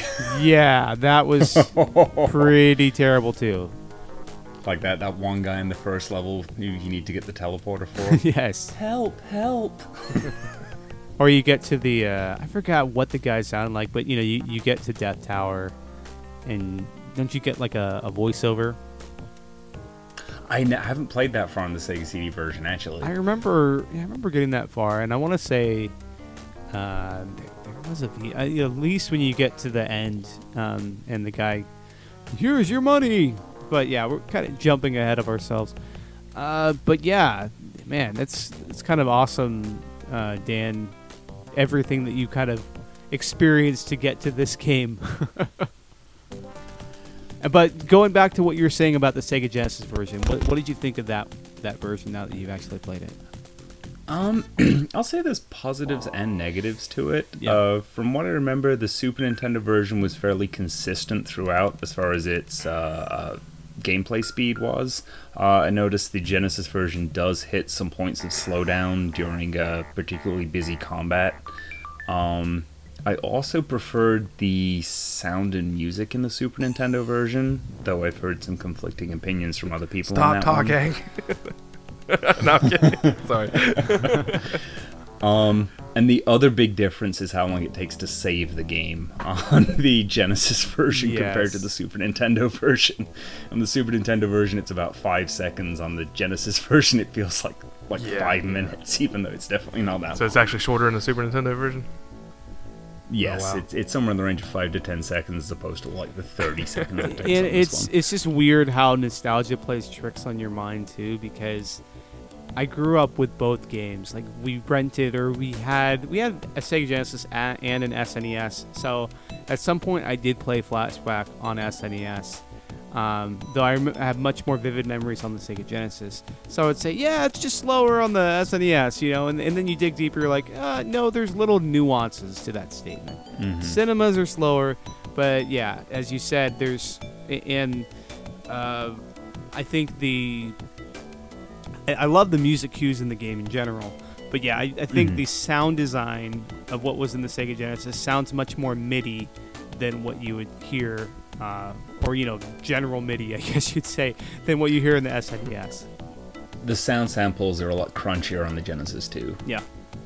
That was especially apparent when I was playing it the other day. I had it hooked up to some external speakers, and whenever there's especially in the jungle, the background sounds of the animals playing, you can always tell when a sound sample's about to play because you start getting this fizzing crackle. That will go on for also a second or two after the sample finishes too. So, but at that point, it's just like kind of audiophile problems when you get that far. So yeah, that means that they did not clear out the space on the file. Lazy people, huh? I'm telling you. No. Yeah, screw those guys. I know. Horrible game. I don't know if it had anything to do with these guys, but this game was published and developed. It was published by U.S. Gold and developed by Delphine Software International. It was the best partnership for one game. For one game. Yeah, because you can't say much good about U.S. Gold otherwise. Really, they were a U.S. Gold. Give a little background on them. They were Scrolls the Arena guys. Come on. No, I mean, U.S. Gold was a budget house based out of the UK, I believe, I have very, very big memories of U.S. Gold. They released a lot of shoddy games for the microcomputers before moving on to the Sega Genesis and putting out such wonderful things as Strider 2 by Tiertex. Didn't they do Blaster Master 2 as well? I can't recall if they published that one. They might have, but I know that was Software Creations who developed that one. It's not the worst game, but it's definitely not Blaster Master. They had the Incredible Hulk. That was interesting. That had the best music, but the gameplay wasn't that great. Yeah, so U.S. Gold was never a developer on their own, but they had questionable skills in developing talent and getting good developers on board. A lot of times it was just a money grab for them. But this happened to be one of those times where it was like they knew they had a really big game, and it was just the right partnership for the right time. And it made sense as well, because I think they published the Amiga version, so it would make sense that they'd have the license for to release the Genesis version at least. Yeah. Right. And did they do the Genesis version of Out of This World? That I'm not sure. I want to say they did, and then Interplay handled the SNES version. That sounds right. Yeah. So, and Delphine Software really didn't make a lot of games before this. They had a great follow-up game after that, didn't they? Well, we'll get into that. But the previous games that they'd worked on, I mean, literally, Out of This World was mostly worked on by one guy, which was Eric Chahi, or however you want to pronounce his last name. And then before that, they were pretty much making point-and-click adventure games like Future Wars and Cruise for a Corpse. Which one of my favorites as well, Operation Stealth, which I think was known as it was a James Bond game in the U.S. Yes, it was. So Delphine was making these kind of cult point-and-click games, and it wasn't until Another World came out that they had kind of a box office smash, basically. And then after that, they had this engine that Eric Chahi had worked on in this game, and they were like, you know what, we can develop this further, and I think that was kind of how Flashback came to be. And it's really not connected to Another World in any story way, but there are echoes of the gameplay and cinematics, from one game to another. So I guess you would call it a spiritual successor of sorts. Oh, interesting little tidbit here. Thinking about Operation Stealth, I just found out that it was designed by the same guy who designed Flashback, Paul Cuisset. Yeah. Went on to do some other games, too. Like, did you hear the game Amy that he did? Yeah. Yep. Darkstone. Yeah, that's unfortunate. I think that was Flashback remake, too. Yep, I think, hey, we're only talking about good things here, okay? He also worked on Moto Racer 1 and 2. Yeah, those were actually pretty solid. Yeah, and I actually like Darkstone. A lot of people weren't big on that game. Darkstone was a good budget game, RPG. And it was on PC. It was not a bad game at all. I need some Diablo on PS1. It's on PlayStation. it was a really solid game for $10. Absolutely. But yeah, so we skipped right over the next game that came out after Flashback, which was Shaq Fu. So Delphine got the license. I said no. Yes. I said no, Paul. So EA published that game, and we're definitely going to do an episode on Shaq Fu, but not this time, because how do you follow up in my opinion, one of the best games on the Sega Genesis? Make a fighting game. And some people would say it's one of the worst, but there are definitely worse fighting games than Shaq Fu. You have to admit. We've covered and two of them. You can name about 5 of them, at least, on the Sega Genesis. We've covered 2 of them. Yes, we've got more. We still have Rise of the Robots. Oh. Did you guys cover Fighting Masters yet? No. No, thank you. That's a fun one. No, thank you. Yeah. Or that terrible Sage's Creations fighting game. I can't remember the name of it, but I played it yesterday. It was just so bad. Have we even covered it again? It's kind of like Ring King. We haven't even covered a good fighting game yet, have we? On the Sega Genesis? No, we haven't even touched Mortal Kombat. Yeah. Or Street Fighter 2. Turtle Champions. There's all Fatal Fury, Samurai Showdown. Man. I know, brutal. Paws of Fury. I like that game. Clay Fighter. Clay Fighter. Okay. Oh, that game is not aged that well. No, I'm not at all. Guys. Come and fight them if you dare. That's right. Oh. Power moves. Okay, so back to you, Nick. what else did you want to say? If we talked about the main designer of the game, who kind of took the blueprint, and if you guys want to watch something really awesome, go on YouTube. Go to Kim Justice, one of my favorite YouTubers. She actually put out a series on Flashback, reviewing every game in the Flashback series. So. And kind of giving the history behind the games. It probably in more depth than we could probably explain on the podcast. Yeah. So this game was released for the Genesis in 93. If you would like to buy this game today, it is going for $8.82 loose, and complete's going to run you about $18.75. That's really come down to price. So I got it loose for, I'm going to say, about $6 on Amazon. Of course, I really like the artwork that's here.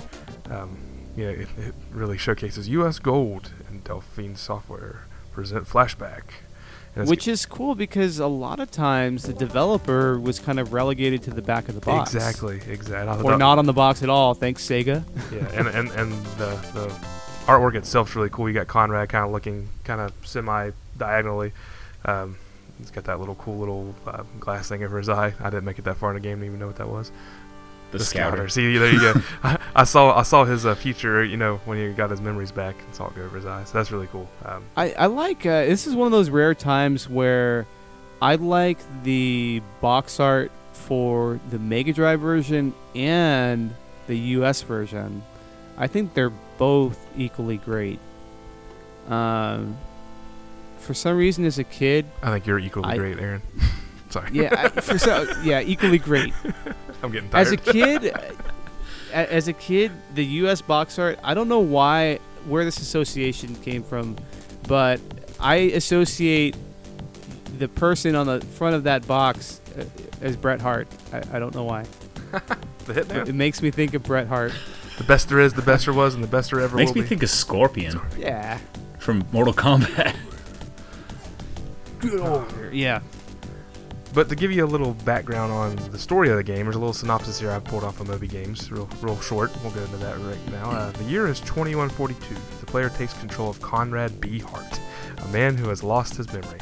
After barely escaping from hostile aliens, Conrad's bike crashes on an unknown planet. Conrad finds himself in the jungle, and from that moment on, his quest for survival and his lost identity begins. So there you go. That's what happens. So very cool. I mean, it seems like take a look at the fact that his name was Conrad B. Hart right after what Aaron said. Conrad Bret Hart. Did you mean to do that? There's the connection. Is that what you're talking about? My brain just made the connection. So it feels like this concept of a story has been used over and over in video games, but I love it. Of starting a game, you don't have to explain all this backstory right off the get-go. You have no clue who you are. I like games like that. Well, you can. It's just it happens to be a comic book included in the manual. I read that. Done by Marvel, which is amazing. Yeah, but I did not know that. I think back on games like Star Wars Knights of the Old Republic. Like I thought that was one of the greatest stories ever, and you had no clue who you were. You just wake up, you're some dude. And it's a good idea to do that because then the player knows as much as the main character. Exactly. It's much easier for me to dive into the story when that happens, but definitely. I like that sort of in media res type thing where you start the game up and it's literally Conrad running from some bad alien dudes. Bad alien. Yeah. You don't know what happened, and then the game kind of pieces it together for you as you go on. Very nice. Very nice. So, as far as controls go, there's a lot of controls in here. You really have to really have to play around with the master. I thank goodness Dan and Aaron were giving me some tips as I was playing it. I'm like, why can't I jump? Why can't I do this? And you know, Dan's like, well, if you hold the gun out and roll or jump off the platform, you land crouched with the gun already in your hand, ready to shoot. I'm like, oh, that's awesome. You know, that made my playthrough so much easier. And of course, your C button's what pulls the gun out. B button was kind of like your item usage. You had a inventory by hitting start, and then the A was kind of your action. Whenever you could do things like that too. And then up was the jump. And when you held A and ran left to right, you could run real fast. And while you're doing that, you can hit up to jump. You can hit down to do a roll. There's about a billion other things you can do. If you're standing still, you hit A and hold up. It does like a little jump forward. I'm probably missing about 50 things here, so you guys take over if I've forgot all the other good controls. So you can do a crouching roll, of course, a really cool roll move, which is helpful when enemies are chasing you. And then you can also do a running jump, and he kind of flails through the air, which is awesome. But there's such a sense of satisfaction when you run and jump like that and grab onto a ledge. I'm like, yes, I did it. Mm-hmm. You have to time it right, but yeah, there's nothing better than that. And just have him like catch the ledge and just, you know, you hold A and he swings around on it for a bit.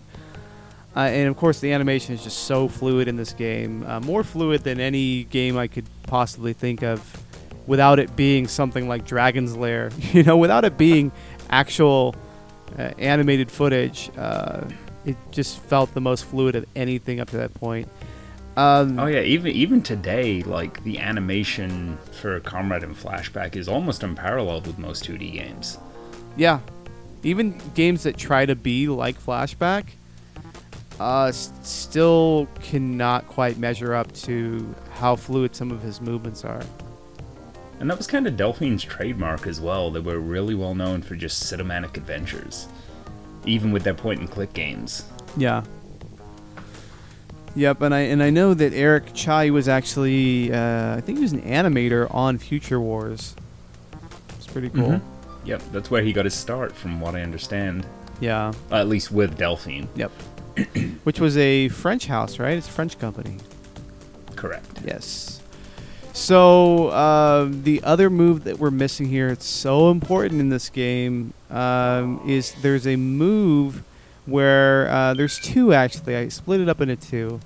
There's one move where if you just run and hold the A button, Conrad will actually leap up and grab a platform that's above you. And this is very important because there's moments where you will have to do this, maybe not in level one. There's places where you... Oh, absolutely. There's absolutely you places can, in level you one. You can do it in level one. You can still beat the level, I think, without doing it, though. It's actually, from what I understand, the screen directly to the right from where you start, the one with like the little wooden bridge, and then it's got like the robot up on the ledge to the right. I think you have to do that running ledge grab on that particular ledge. I'm pretty sure that's the one where the game teaches you how important it is. Oh, okay. Because I don't think you can jump straight up from that bridge underneath it. My memory's probably cloudy right now. Yeah, I know definitely in the second stage you had to do it 2 or 3 times, but I struggled so much on that first stage I can't remember. I actually had getting the teleporter back to the guy that's yelling help, help. I could probably do that in my sleep right now. Yeah. But the biggest thing that I didn't realize was that the shield you have, of course it's like powered up to 4. You take so many hits, you're going to die. I had no clue until about maybe 3 or 4 hours in that you could recharge that stupid thing. I thought those recharge stations were only for like recharging the cartridge to open up that next part of the, or open up that bridge. Oh, you're right. Yeah, I was like, I just accidentally did it one time, and I was like, you gotta be kidding me. I will say this is a game that does kind of need knowledge of, well, a read of the manual initially. Yeah. To get the control, to understand the controls, and then the first level is really your tutorial stage, though it doesn't really feel like much in one. Correct. But yeah, the real important thing about that particular run and jump move as well is how it's done. You mentioned that you hold the A button, start running, and keep holding the A button. The important thing there is you have to let go of the direction. Yeah.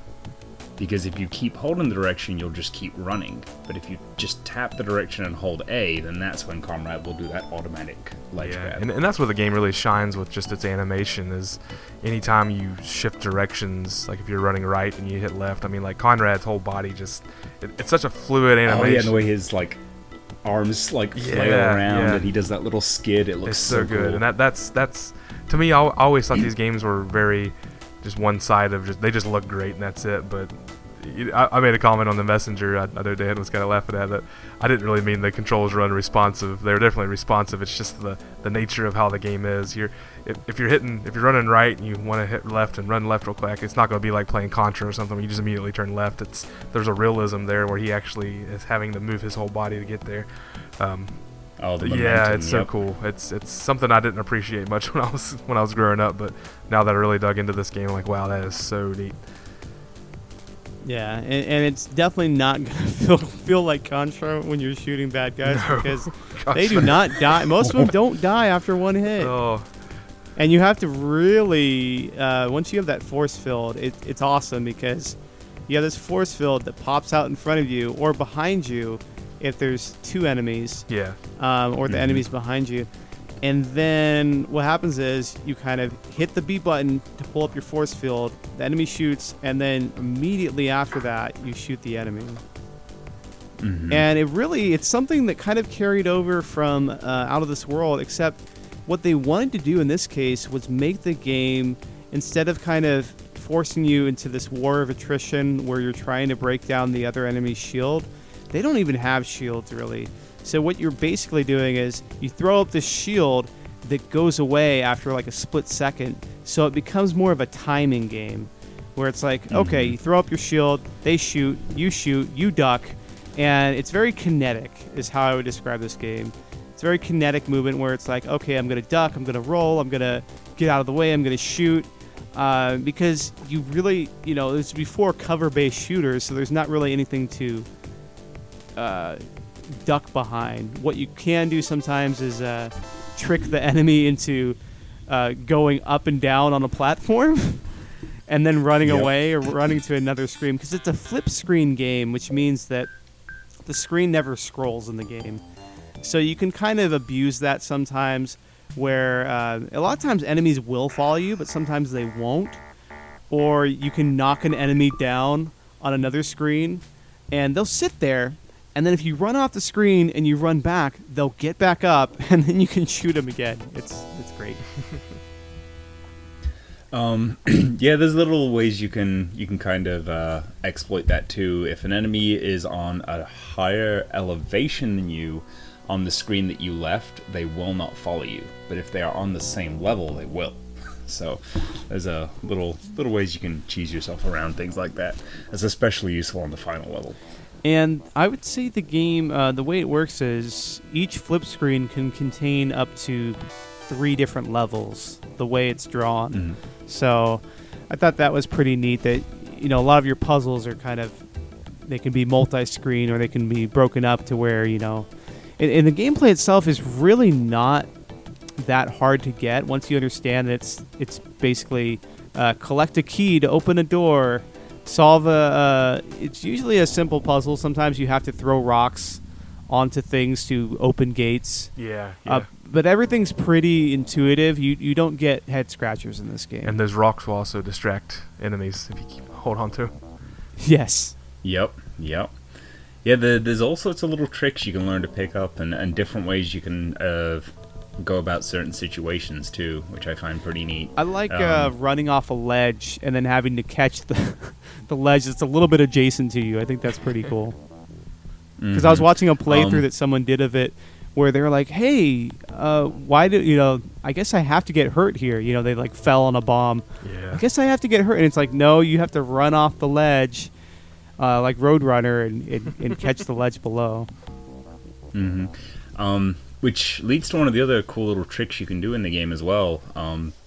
Comrade will, if you hold A and tap down while standing at the edge of a platform, Comrade will slowly climb down and then hang onto the ledge, which is especially useful if you're moving onto another screen, because sometimes the game can throw a situation where there's literally a drop to your death.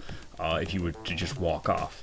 But one of the nice little tricks you can do is while you're hanging on to a ledge, if there's another hangable ledge beneath you, while you're still holding A, if you tap down, Comrade will like kind of like flip himself, like kind of flip his legs backwards out to get himself off the ledge that he's on, and then catch onto the ledge that's beneath him, which is really useful for avoiding enemies in some situations. There's even like one spot I think on the first level where you can use that to in between two of the mutants to make them like try to shoot at you, but if you quickly climb back up, they'll end up like shooting like each other instead. Which is, you know, pretty, one of those situations I mentioned where you can go about things in multiple different ways. Yeah, I think that's pretty cool, and it definitely reminded me of. There's little bits of it that remind me of Prince of Persia, but this game felt more fluid than the first Prince of Persia as far as your movements went. There was kind of a little bit more lag I felt like between your input and what you actually did on screen in Prince of Persia. And that can also be the case in this as well, just because of the animations. Like if I have one big gripe that I've always kind of had with the game, it's how fast Conrad will pull out his gun. Yes. Like, hang on a minute, I just gotta reach in here and... Like, where is it? Nope, that's my cigarettes. Nope, there it is. But what I think is funny is in this game just how most games have like context sensitive controls or whatever, where it's like you don't have to have multiple buttons for the same thing, you know? Mm-hmm. Like why do I need more than one button to flip a switch or to you know, use an item? But I mean, it makes sense sometimes where it's like, okay, well, I don't want to. I think a more modern game would kind of let you have like a wheel or something to use one of your items, or, you know, have those different items mapped to different buttons. But that's just the nature of the fact that, you know, this game was ported from a system that used a single button. Correct. Yep, the Amiga. Right, or two buttons. I know some Amiga games were two buttons, but yeah, it's still, the game still feels ahead of its time for when it came out. I think which was 1992, and then in 93 for the Genesis. Yeah, 93. Yes, sir. So back to Nick. What do you got next for us? Yeah, just kind of my experience. You know, being the first time I really dug into this game, like I mentioned, it took me a couple days to beat the first stage. And once I got through the first stage and got the hang of the controls and some of the strategy and just understanding where to go, the second stage wasn't that bad. I still haven't beat it yet, I'll be honest. But last night I probably played it for a good hour and a half, and I almost finished. So once you get into the second stage, you kind of realize who you are. I won't go into the spoilers or anything, but you're in this kind of, I'm assuming it's kind of, what was it, New Washington it was called, and mm-hmm. you're trying to you got jobs you got to do, so like it immediately reminded me a little bit of Shadowrun, some of these jobs I had to do. You know, I didn't see any chummers or anything, but but it was just some cool, like a couple fetch quests, and I almost got to the last mission, and I completely forgot to hit continue when I rage quit and went and got a drink of water, and I got real upset and quit. But very cool missions. Like I said, a couple of them were kind of fetch quests. There were some, you know, track this guy down and kill him, and you got to do this cool. It was almost like a little boss battle with these two. I think it was a robot where they kind of. You really had to do a lot of rolling on the ground, cool strategies like that, and I don't know, the game got really interesting really fast once you got to New Washington, I think. I think the, like you mentioned, Aaron, the stage one's kind of like your tutorial. Okay, this is how this game's going to play. And I'm not big on like jungles in video games. I just, like immediately I was like, oh, is this going to be like Jurassic Park? I don't like Jurassic Park at all. But once I got into it and then got to New Washington, I'm like, wow, this New Washington reminded me of just like cyberpunk. Like, it was just like, yeah, this is what I like. It's got kind of a look of like the city in Total Recall. Yeah. Kind of dark and grimy. But yeah, It's kind of one of the interesting things about Flashback as well. You haven't really seen it because you only got to New Washington, but each stage is quite a bit different from the last. Because you have the jungle at the beginning, which is mostly a lot of jumping and climbing, broken up by a little bit of fights with the odd mutant. New Washington is in the city, performing the missions, a lot of like subterfuge, like subterfuge, like going around, like getting your fake papers and stuff to try and like move behind the scenes in the city. The third stage is the Death Tower, which is kind of like a Running Man style game show where you're fighting for your life, progressing through these different tiers of a tower, each one getting progressively more difficult. Then after that is your trip to planet Earth with the ticket you won.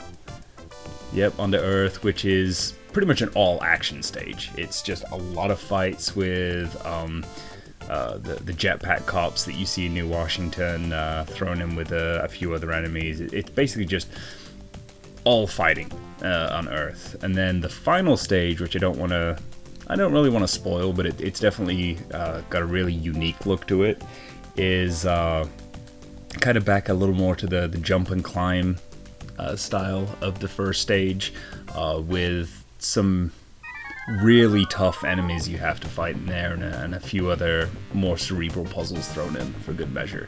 It's definitely a very interesting game with a lot of unique styles to its stages.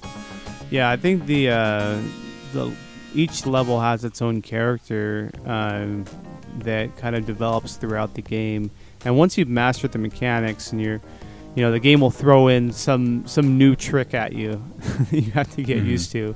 Or like a row of bombs or something that you have to navigate, or the odd like really intense segment where you're racing against a clock, like in one of the missions in New Washington, or on Earth there's a part where you're being chased by this like vaporizer that's on its way to kill you, and you've got a whole bunch of platforms to like jump over and roll under and things like that. Or how about whilst avoiding enemies too. Those auto turrets, almost like in Portal. That's what it felt like. Those auto turrets that you've got these triggers that you can run across on the ground that'll just like start them firing up, and you have to duck, or you have to run just fast enough. And then you really had to have mastered that running ledge grab to make sure you don't die, because there's like you can trip the auto turret and it's gonna fire on you right as soon as you jump, so you gotta catch it. And there's all sorts of cool little moments like that. But that's one of the nice things. The game has a pretty decent difficulty curve to it, except for that one friggin' combat mission in New Washington. But it's each stage is. Like it makes you use more of the abilities you have at your disposal. So as you move through the game and as you master the abilities more, it's actually like got a decent curve to the mastery of the game. So I've always had to hand the game that. So. And another thing I would say is I have played the game on easy and normal. I've not tried it on hard, but I'm sure that's pretty brutal. Yeah, the great thing about this game is that you get infinite ammo.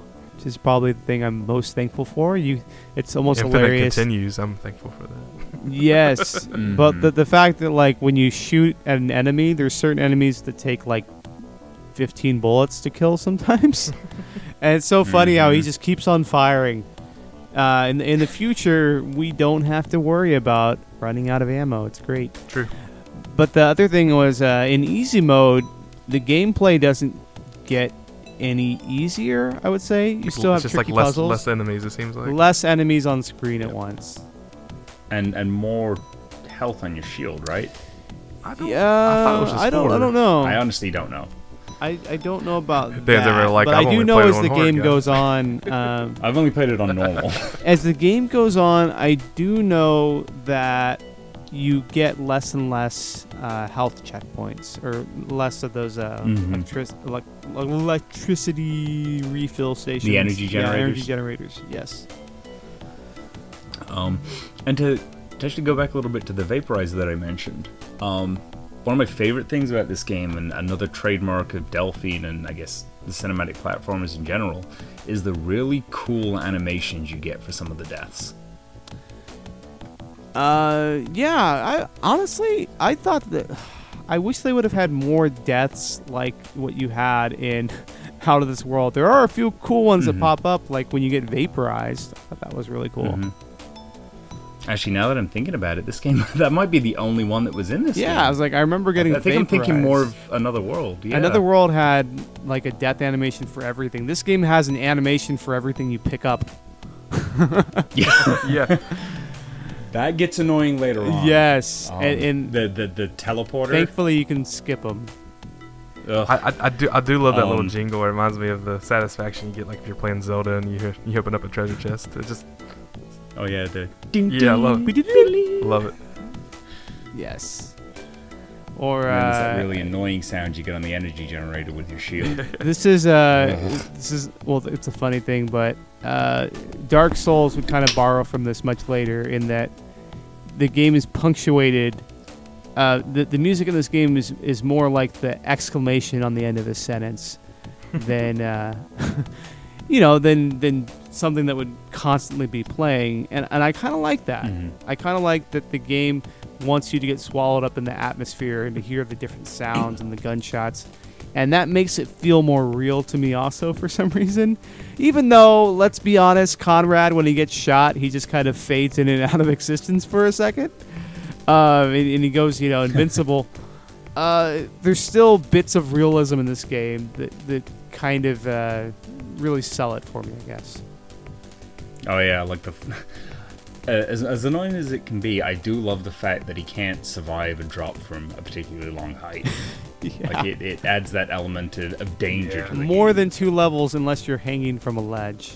Yeah, it's like instant death. Though what I kind of miss is like I almost wish there were spikes like in Prince of Persia or Another World. Yes.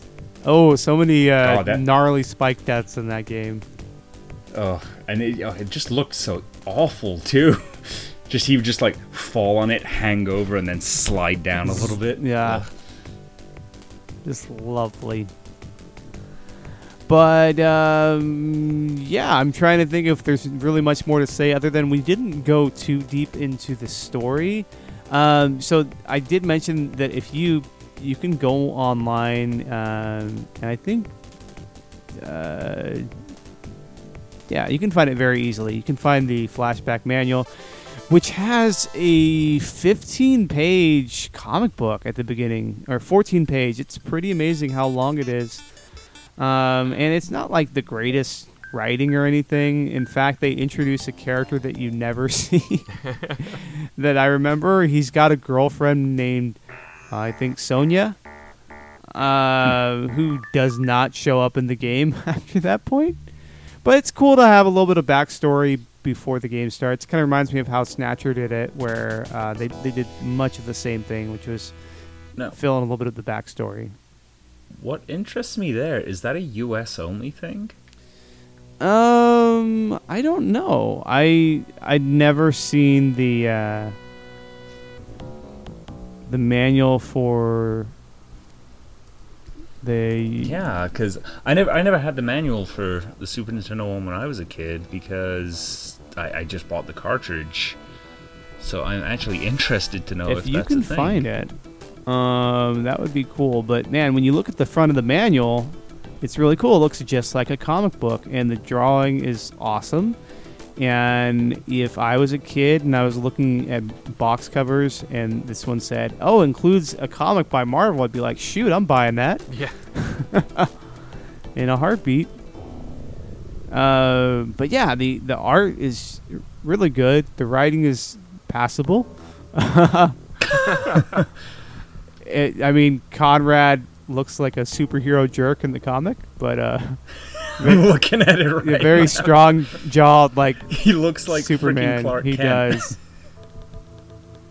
Yeah, he does. Wow. With that square jaw. Oh yeah. And his corny jokes. Yep.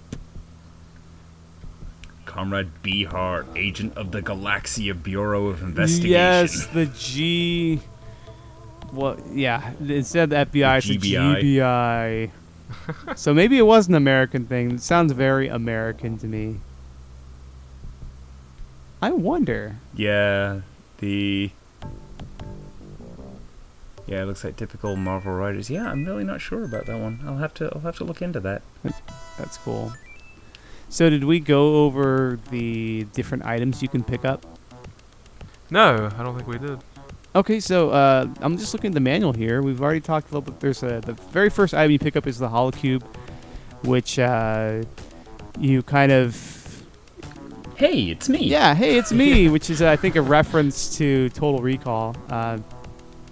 And, yeah, it kind of just gives you a little primer, a little backstory, like what's going on. And then you find the whole contents of the Holocube when you go visit your buddy Ian later on. But you get to pick up things like money, which you need enough money to open certain gates. The force field, of course, which is very important, level 2 and beyond, to kind of protect you from enemies shooting at you. You've got the... I don't remember ever picking up a mechanical mouse, but you can get a mechanical mouse. Yes, it's on the final level. Oh, okay, that's why. And then you get the teleporter. The teleporter, what, on like level 6?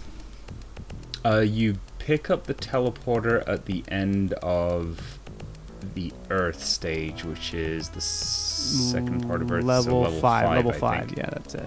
And that's got to be the coolest item in the whole game. Yeah, I think that's really cool. Considering when this game came out, because you can literally use it anywhere, right?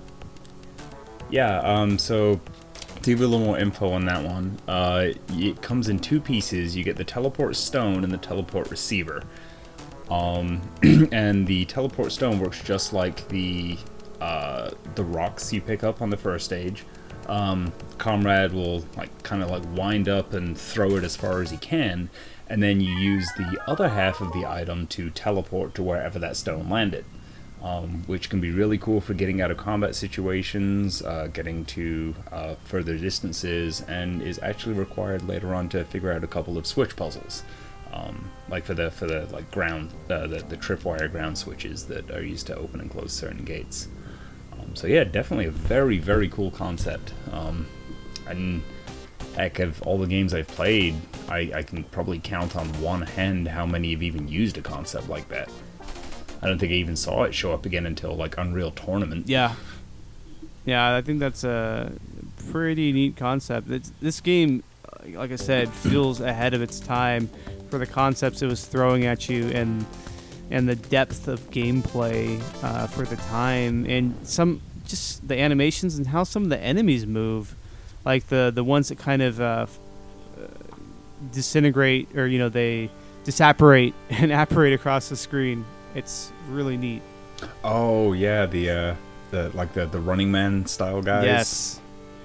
Yeah, the zip around the screen, and then the ones on the final level that kind of constantly melt into blobs. Yeah. It'll melt into blobs and then flip onto ceilings and drop down and reform underneath you to try and hit you and stuff like that. Yeah, it's just stuff that you hadn't seen in other games, and having these cutscenes that were more in depth than what you would typically see. Like if you try to compare this to stuff that you would see in Ninja Gaiden or something like that, where the animation was very limited, this was pretty mind blowing. Mm-hmm. And even I thought in some cases.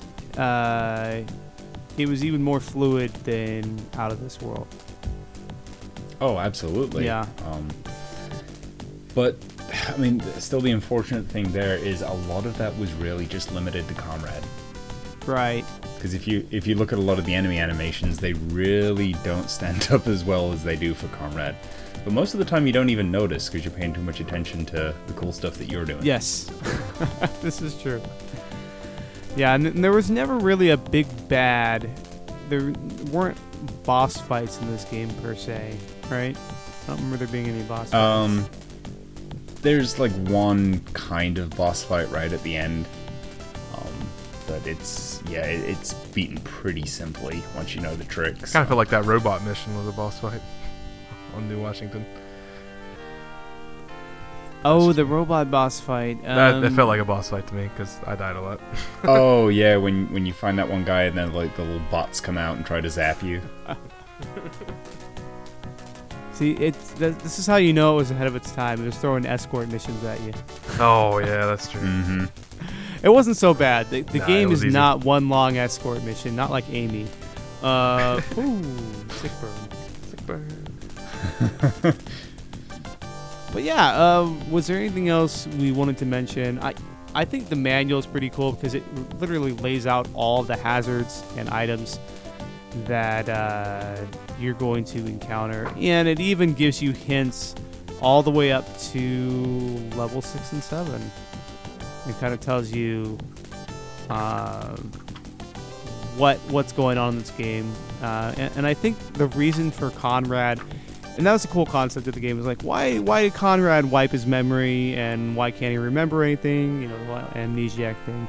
But you kind of find out that he was being hunted for some secrets that he had inside his brain. And the aliens wanted him dead. And then it turns out the aliens had a much bigger plan, which it's kind of funny because they outline it in the manual. So even if you don't play through the game, they tell you...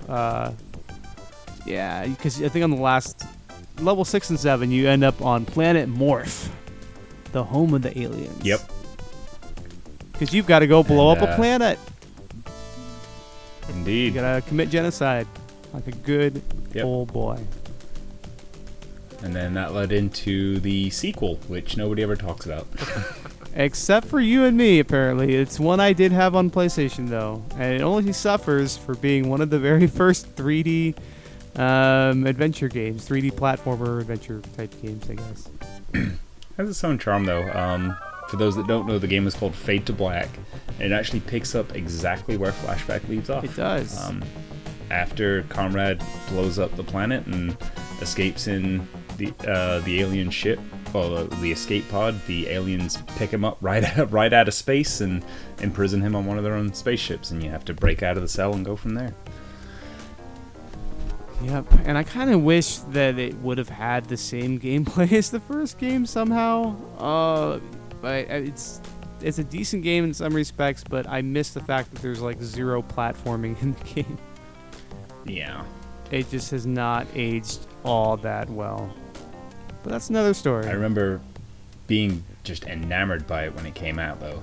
But that was mostly of my love for Flashback. Right, and I thought that could carry the day. I was like, oh, it's a sequel to Flashback, I can't wait to play this game. And then I played it and I kept on getting stuck on the camera, and like I could not turn around fast enough to blast the enemy, and it just got to be so frustrating that it would really, we would have to wait till Oddworld came out to have another game that played anywhere near how Flashback played.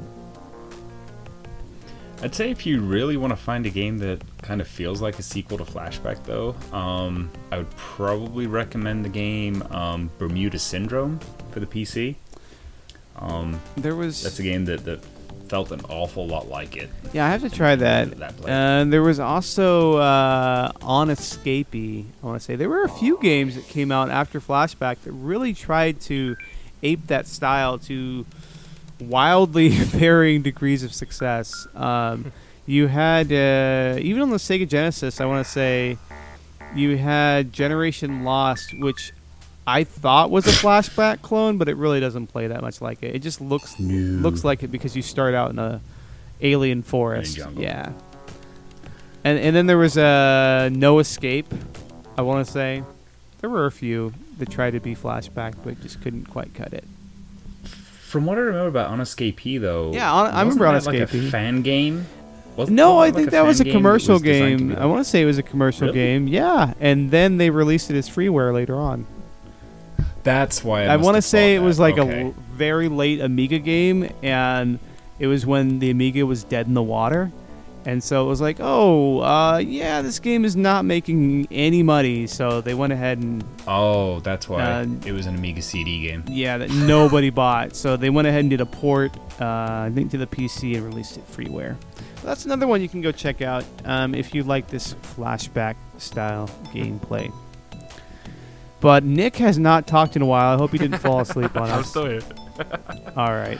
It's what happens when you put us two in a room together. I know. Well, and it being, I've just now played this game for the first time in the past few weeks. I assumed this would be the way. He was still playing it. Yeah. Yeah.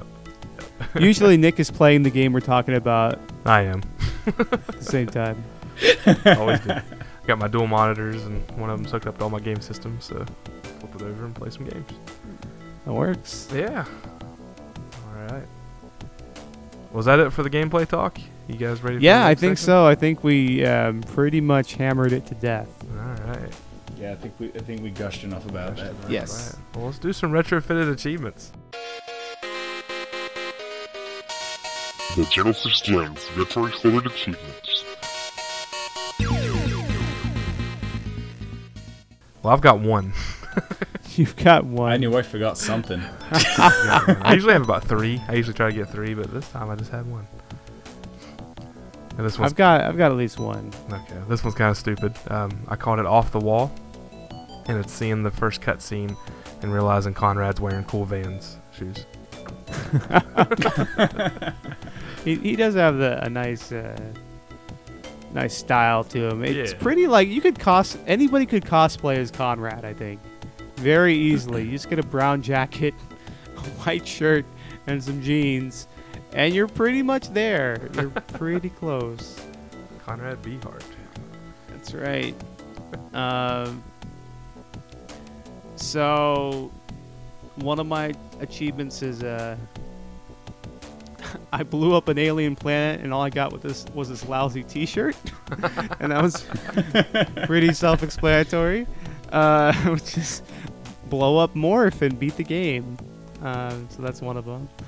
And then another one is get down, which is when you realize how much you have to duck in this game. Yeah. To survive any of the battles. And then one of my favorites is like I don't know how else to describe it. That sound that little the first little creature, mechanical robot thing that you blow up, and I just love how it just kind of shorts out. It shakes violently and it just. I love the explosions in this game. It's so great. But it almost feels organic in a way.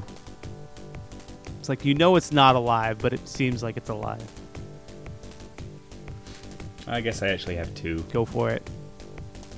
So the first one is Hickory Dickory Dock. That's pick up the mechanical mouse. Nice. And the other one is Stuck the Landing. That's jumping off the platform and falling way too far and killing yourself instantly. Yes. I came up with one while we were thinking. This is called the Nick Stevens achievement, and that's beating the first level without recharging your shield. Wait, I thought... Or finally beating the first level after 3.5 days. Beating the first level, period. And then my final achievement is stop talking. Stop talking! And that achievement is beat the game. Beat the game in total silence. We're gonna have to make some cool sound clips from that. I still have the sound clip. I just didn't. That's great. Post it on the podcast. All right, guys. You should just put it at the end of every episode. Right. Have a nice day. This was a stop talking production. Well, all right, gentlemen. Let's ask the big question here: is Flashback a gem? Is this game a Genesis gem? Is it good or is it garbage? Yeah. What did the critics say? Oh well, the Moby rank for this game was incredibly high. Definitely, it's 87 out of 100. Very good. I couldn't find any big publishing critic reviews on Moby Games, but there was one here from a website called Game Zero. And it says, this game is truly awesome. The graphics are super smooth and very detailed, and while the music is minimalistic, the sound is still exciting. The controls are kind of confusing at first, but once you figure them out, they are extraordinarily precise. Flashback is without a doubt a new member of the top 10 games ever. A definite must-have. I like that review there because of the control comment. I agreed with that, because at first I'm like, oh, these controls are crazy, but then once I got the hang of it, I'm like, okay, that's cool. Oh yeah, and once you get them down, they're like second nature. Oh, big time. Listener feedback, we had quite a bit here, so I'm going to go through this right now. First one comes from Ed Wilson. He's from over there on Pixel Tunes Radio. Ed says, Jim, I own like 5 versions of this game. It's fantastic. The Genesis and Sega CD versions are way better than the SNES. The SNES was slower and had some pretty terrible music. And then that's where he and Dan start going back and forth on that one.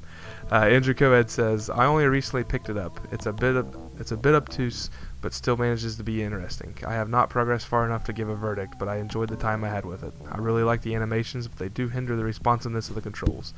But I don't think that is the type of game it is trying to be. I will have to play more of it in anticipation of this episode. Stay rad. Sega!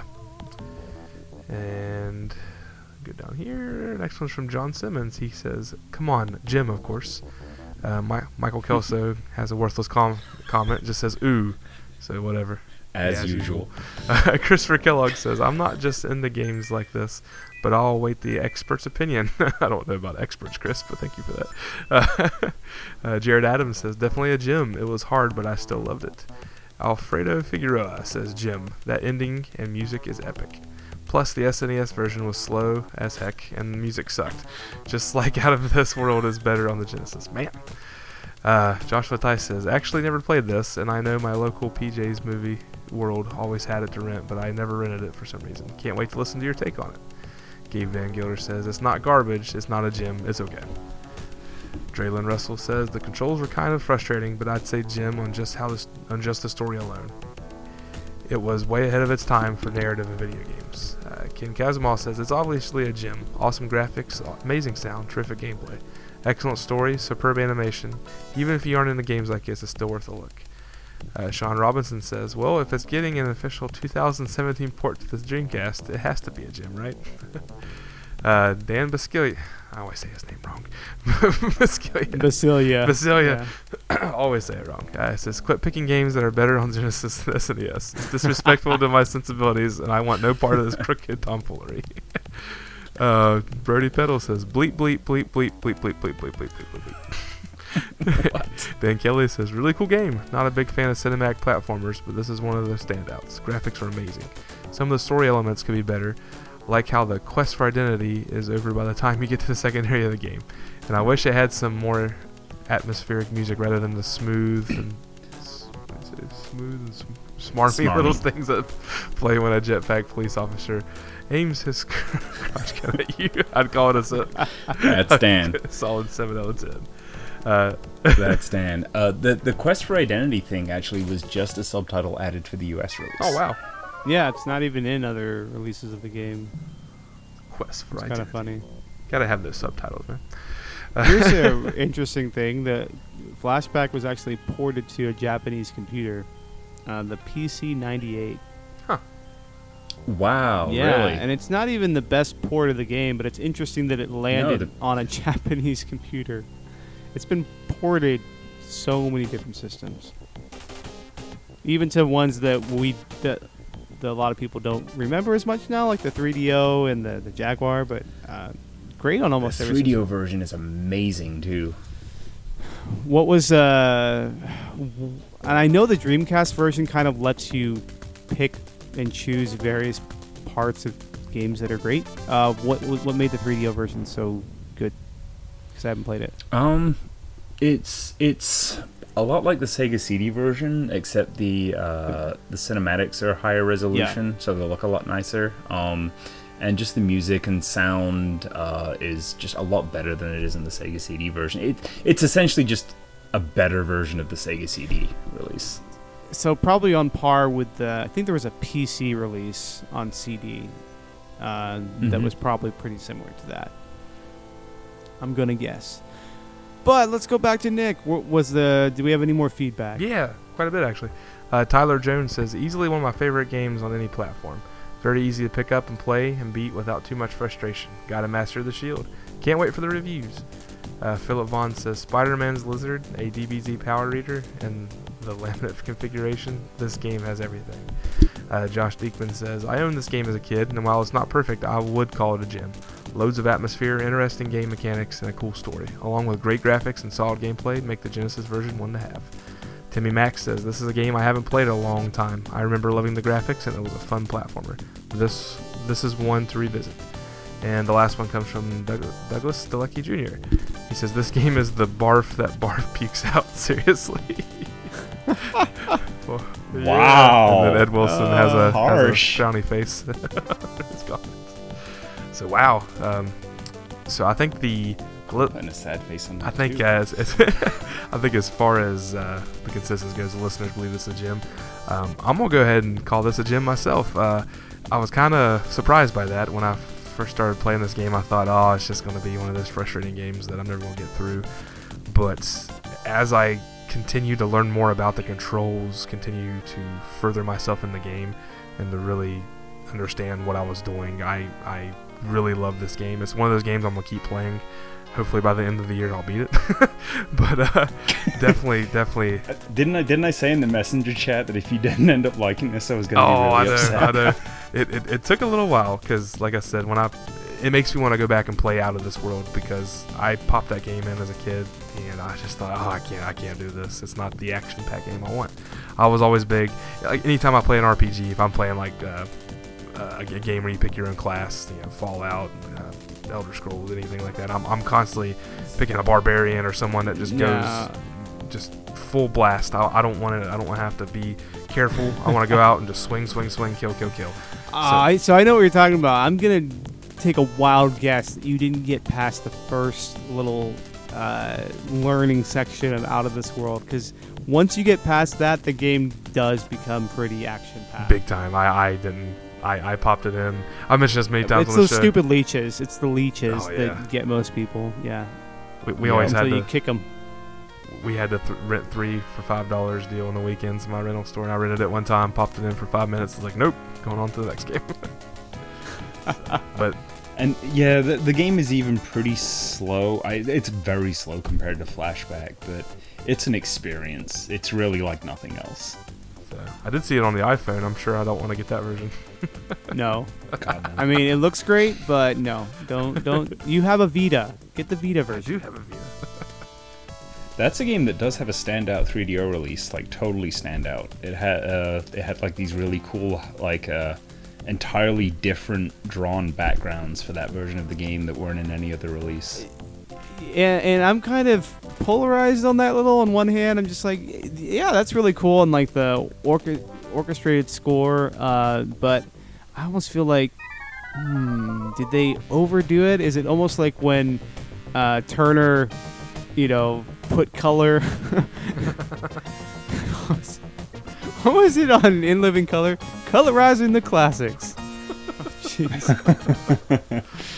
Yeah. So yeah, I think it's a gem.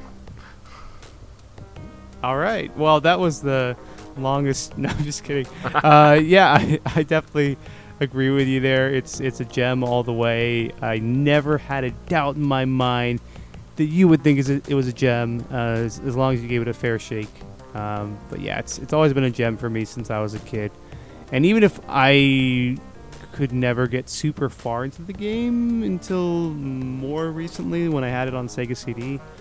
I've always enjoyed the time I spent with it, and I just feel like the depth of gameplay, and even though there's really not a lot of music, I think the musical punctuation is pretty cool, and story, though it's not like mind shattering, I think the way it's presented is very engaging, and the way the game throws you into different situations and how you can already tell that there's a lot more going on in the game. There's like a whole universe out there of stuff than, just like this one little planet you're on at the start of the game. It's pretty cool.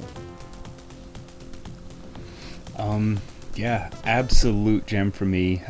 Really no question on that one. I'm really, really glad I got to be on the show for this particular game. It's a game that's always meant a lot to me, and it's a game that is really like no other.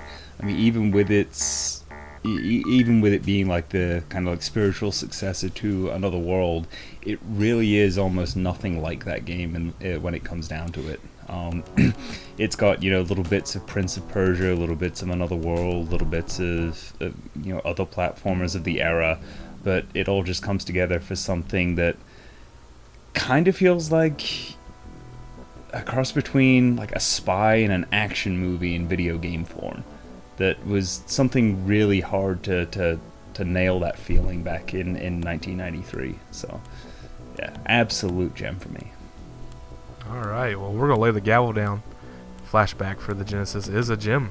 Bam. You know, one day we're going to have to sell a Genesis Gems gavel. It's just, that's a good idea. That's a great idea. That's a great idea.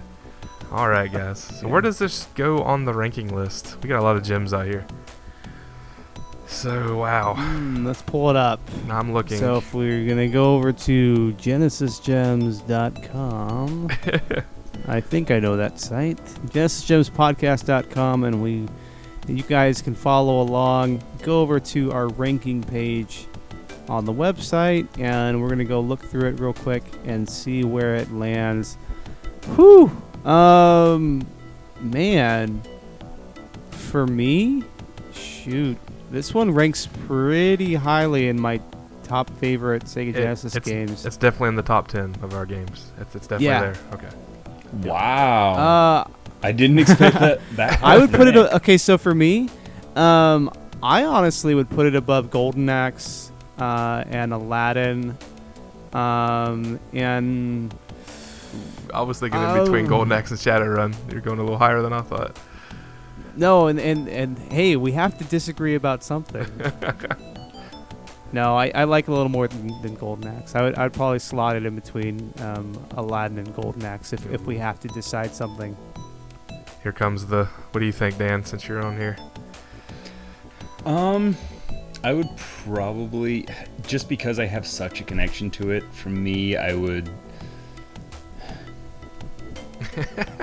He would put it even higher. I know he would. Oh, man. Oh, no, I definitely would. I know he likes it more than NBA Jam.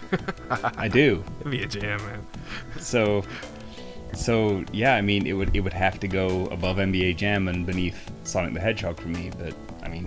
And what's funny is I like it more than Sonic the Hedgehog, but I couldn't do that to Sonic the Hedgehog. So we're going above Aladdin. I'm definitely not putting it above Earthworm Jim. Sorry, guys. That's fine. No, that's totally fine. No, the fact that you put it that high is an honor. Yes. Oh, that's so good. You're a scholar and a gentleman. But you guys... Stop talking. You guys got to see my evolution. Gosh.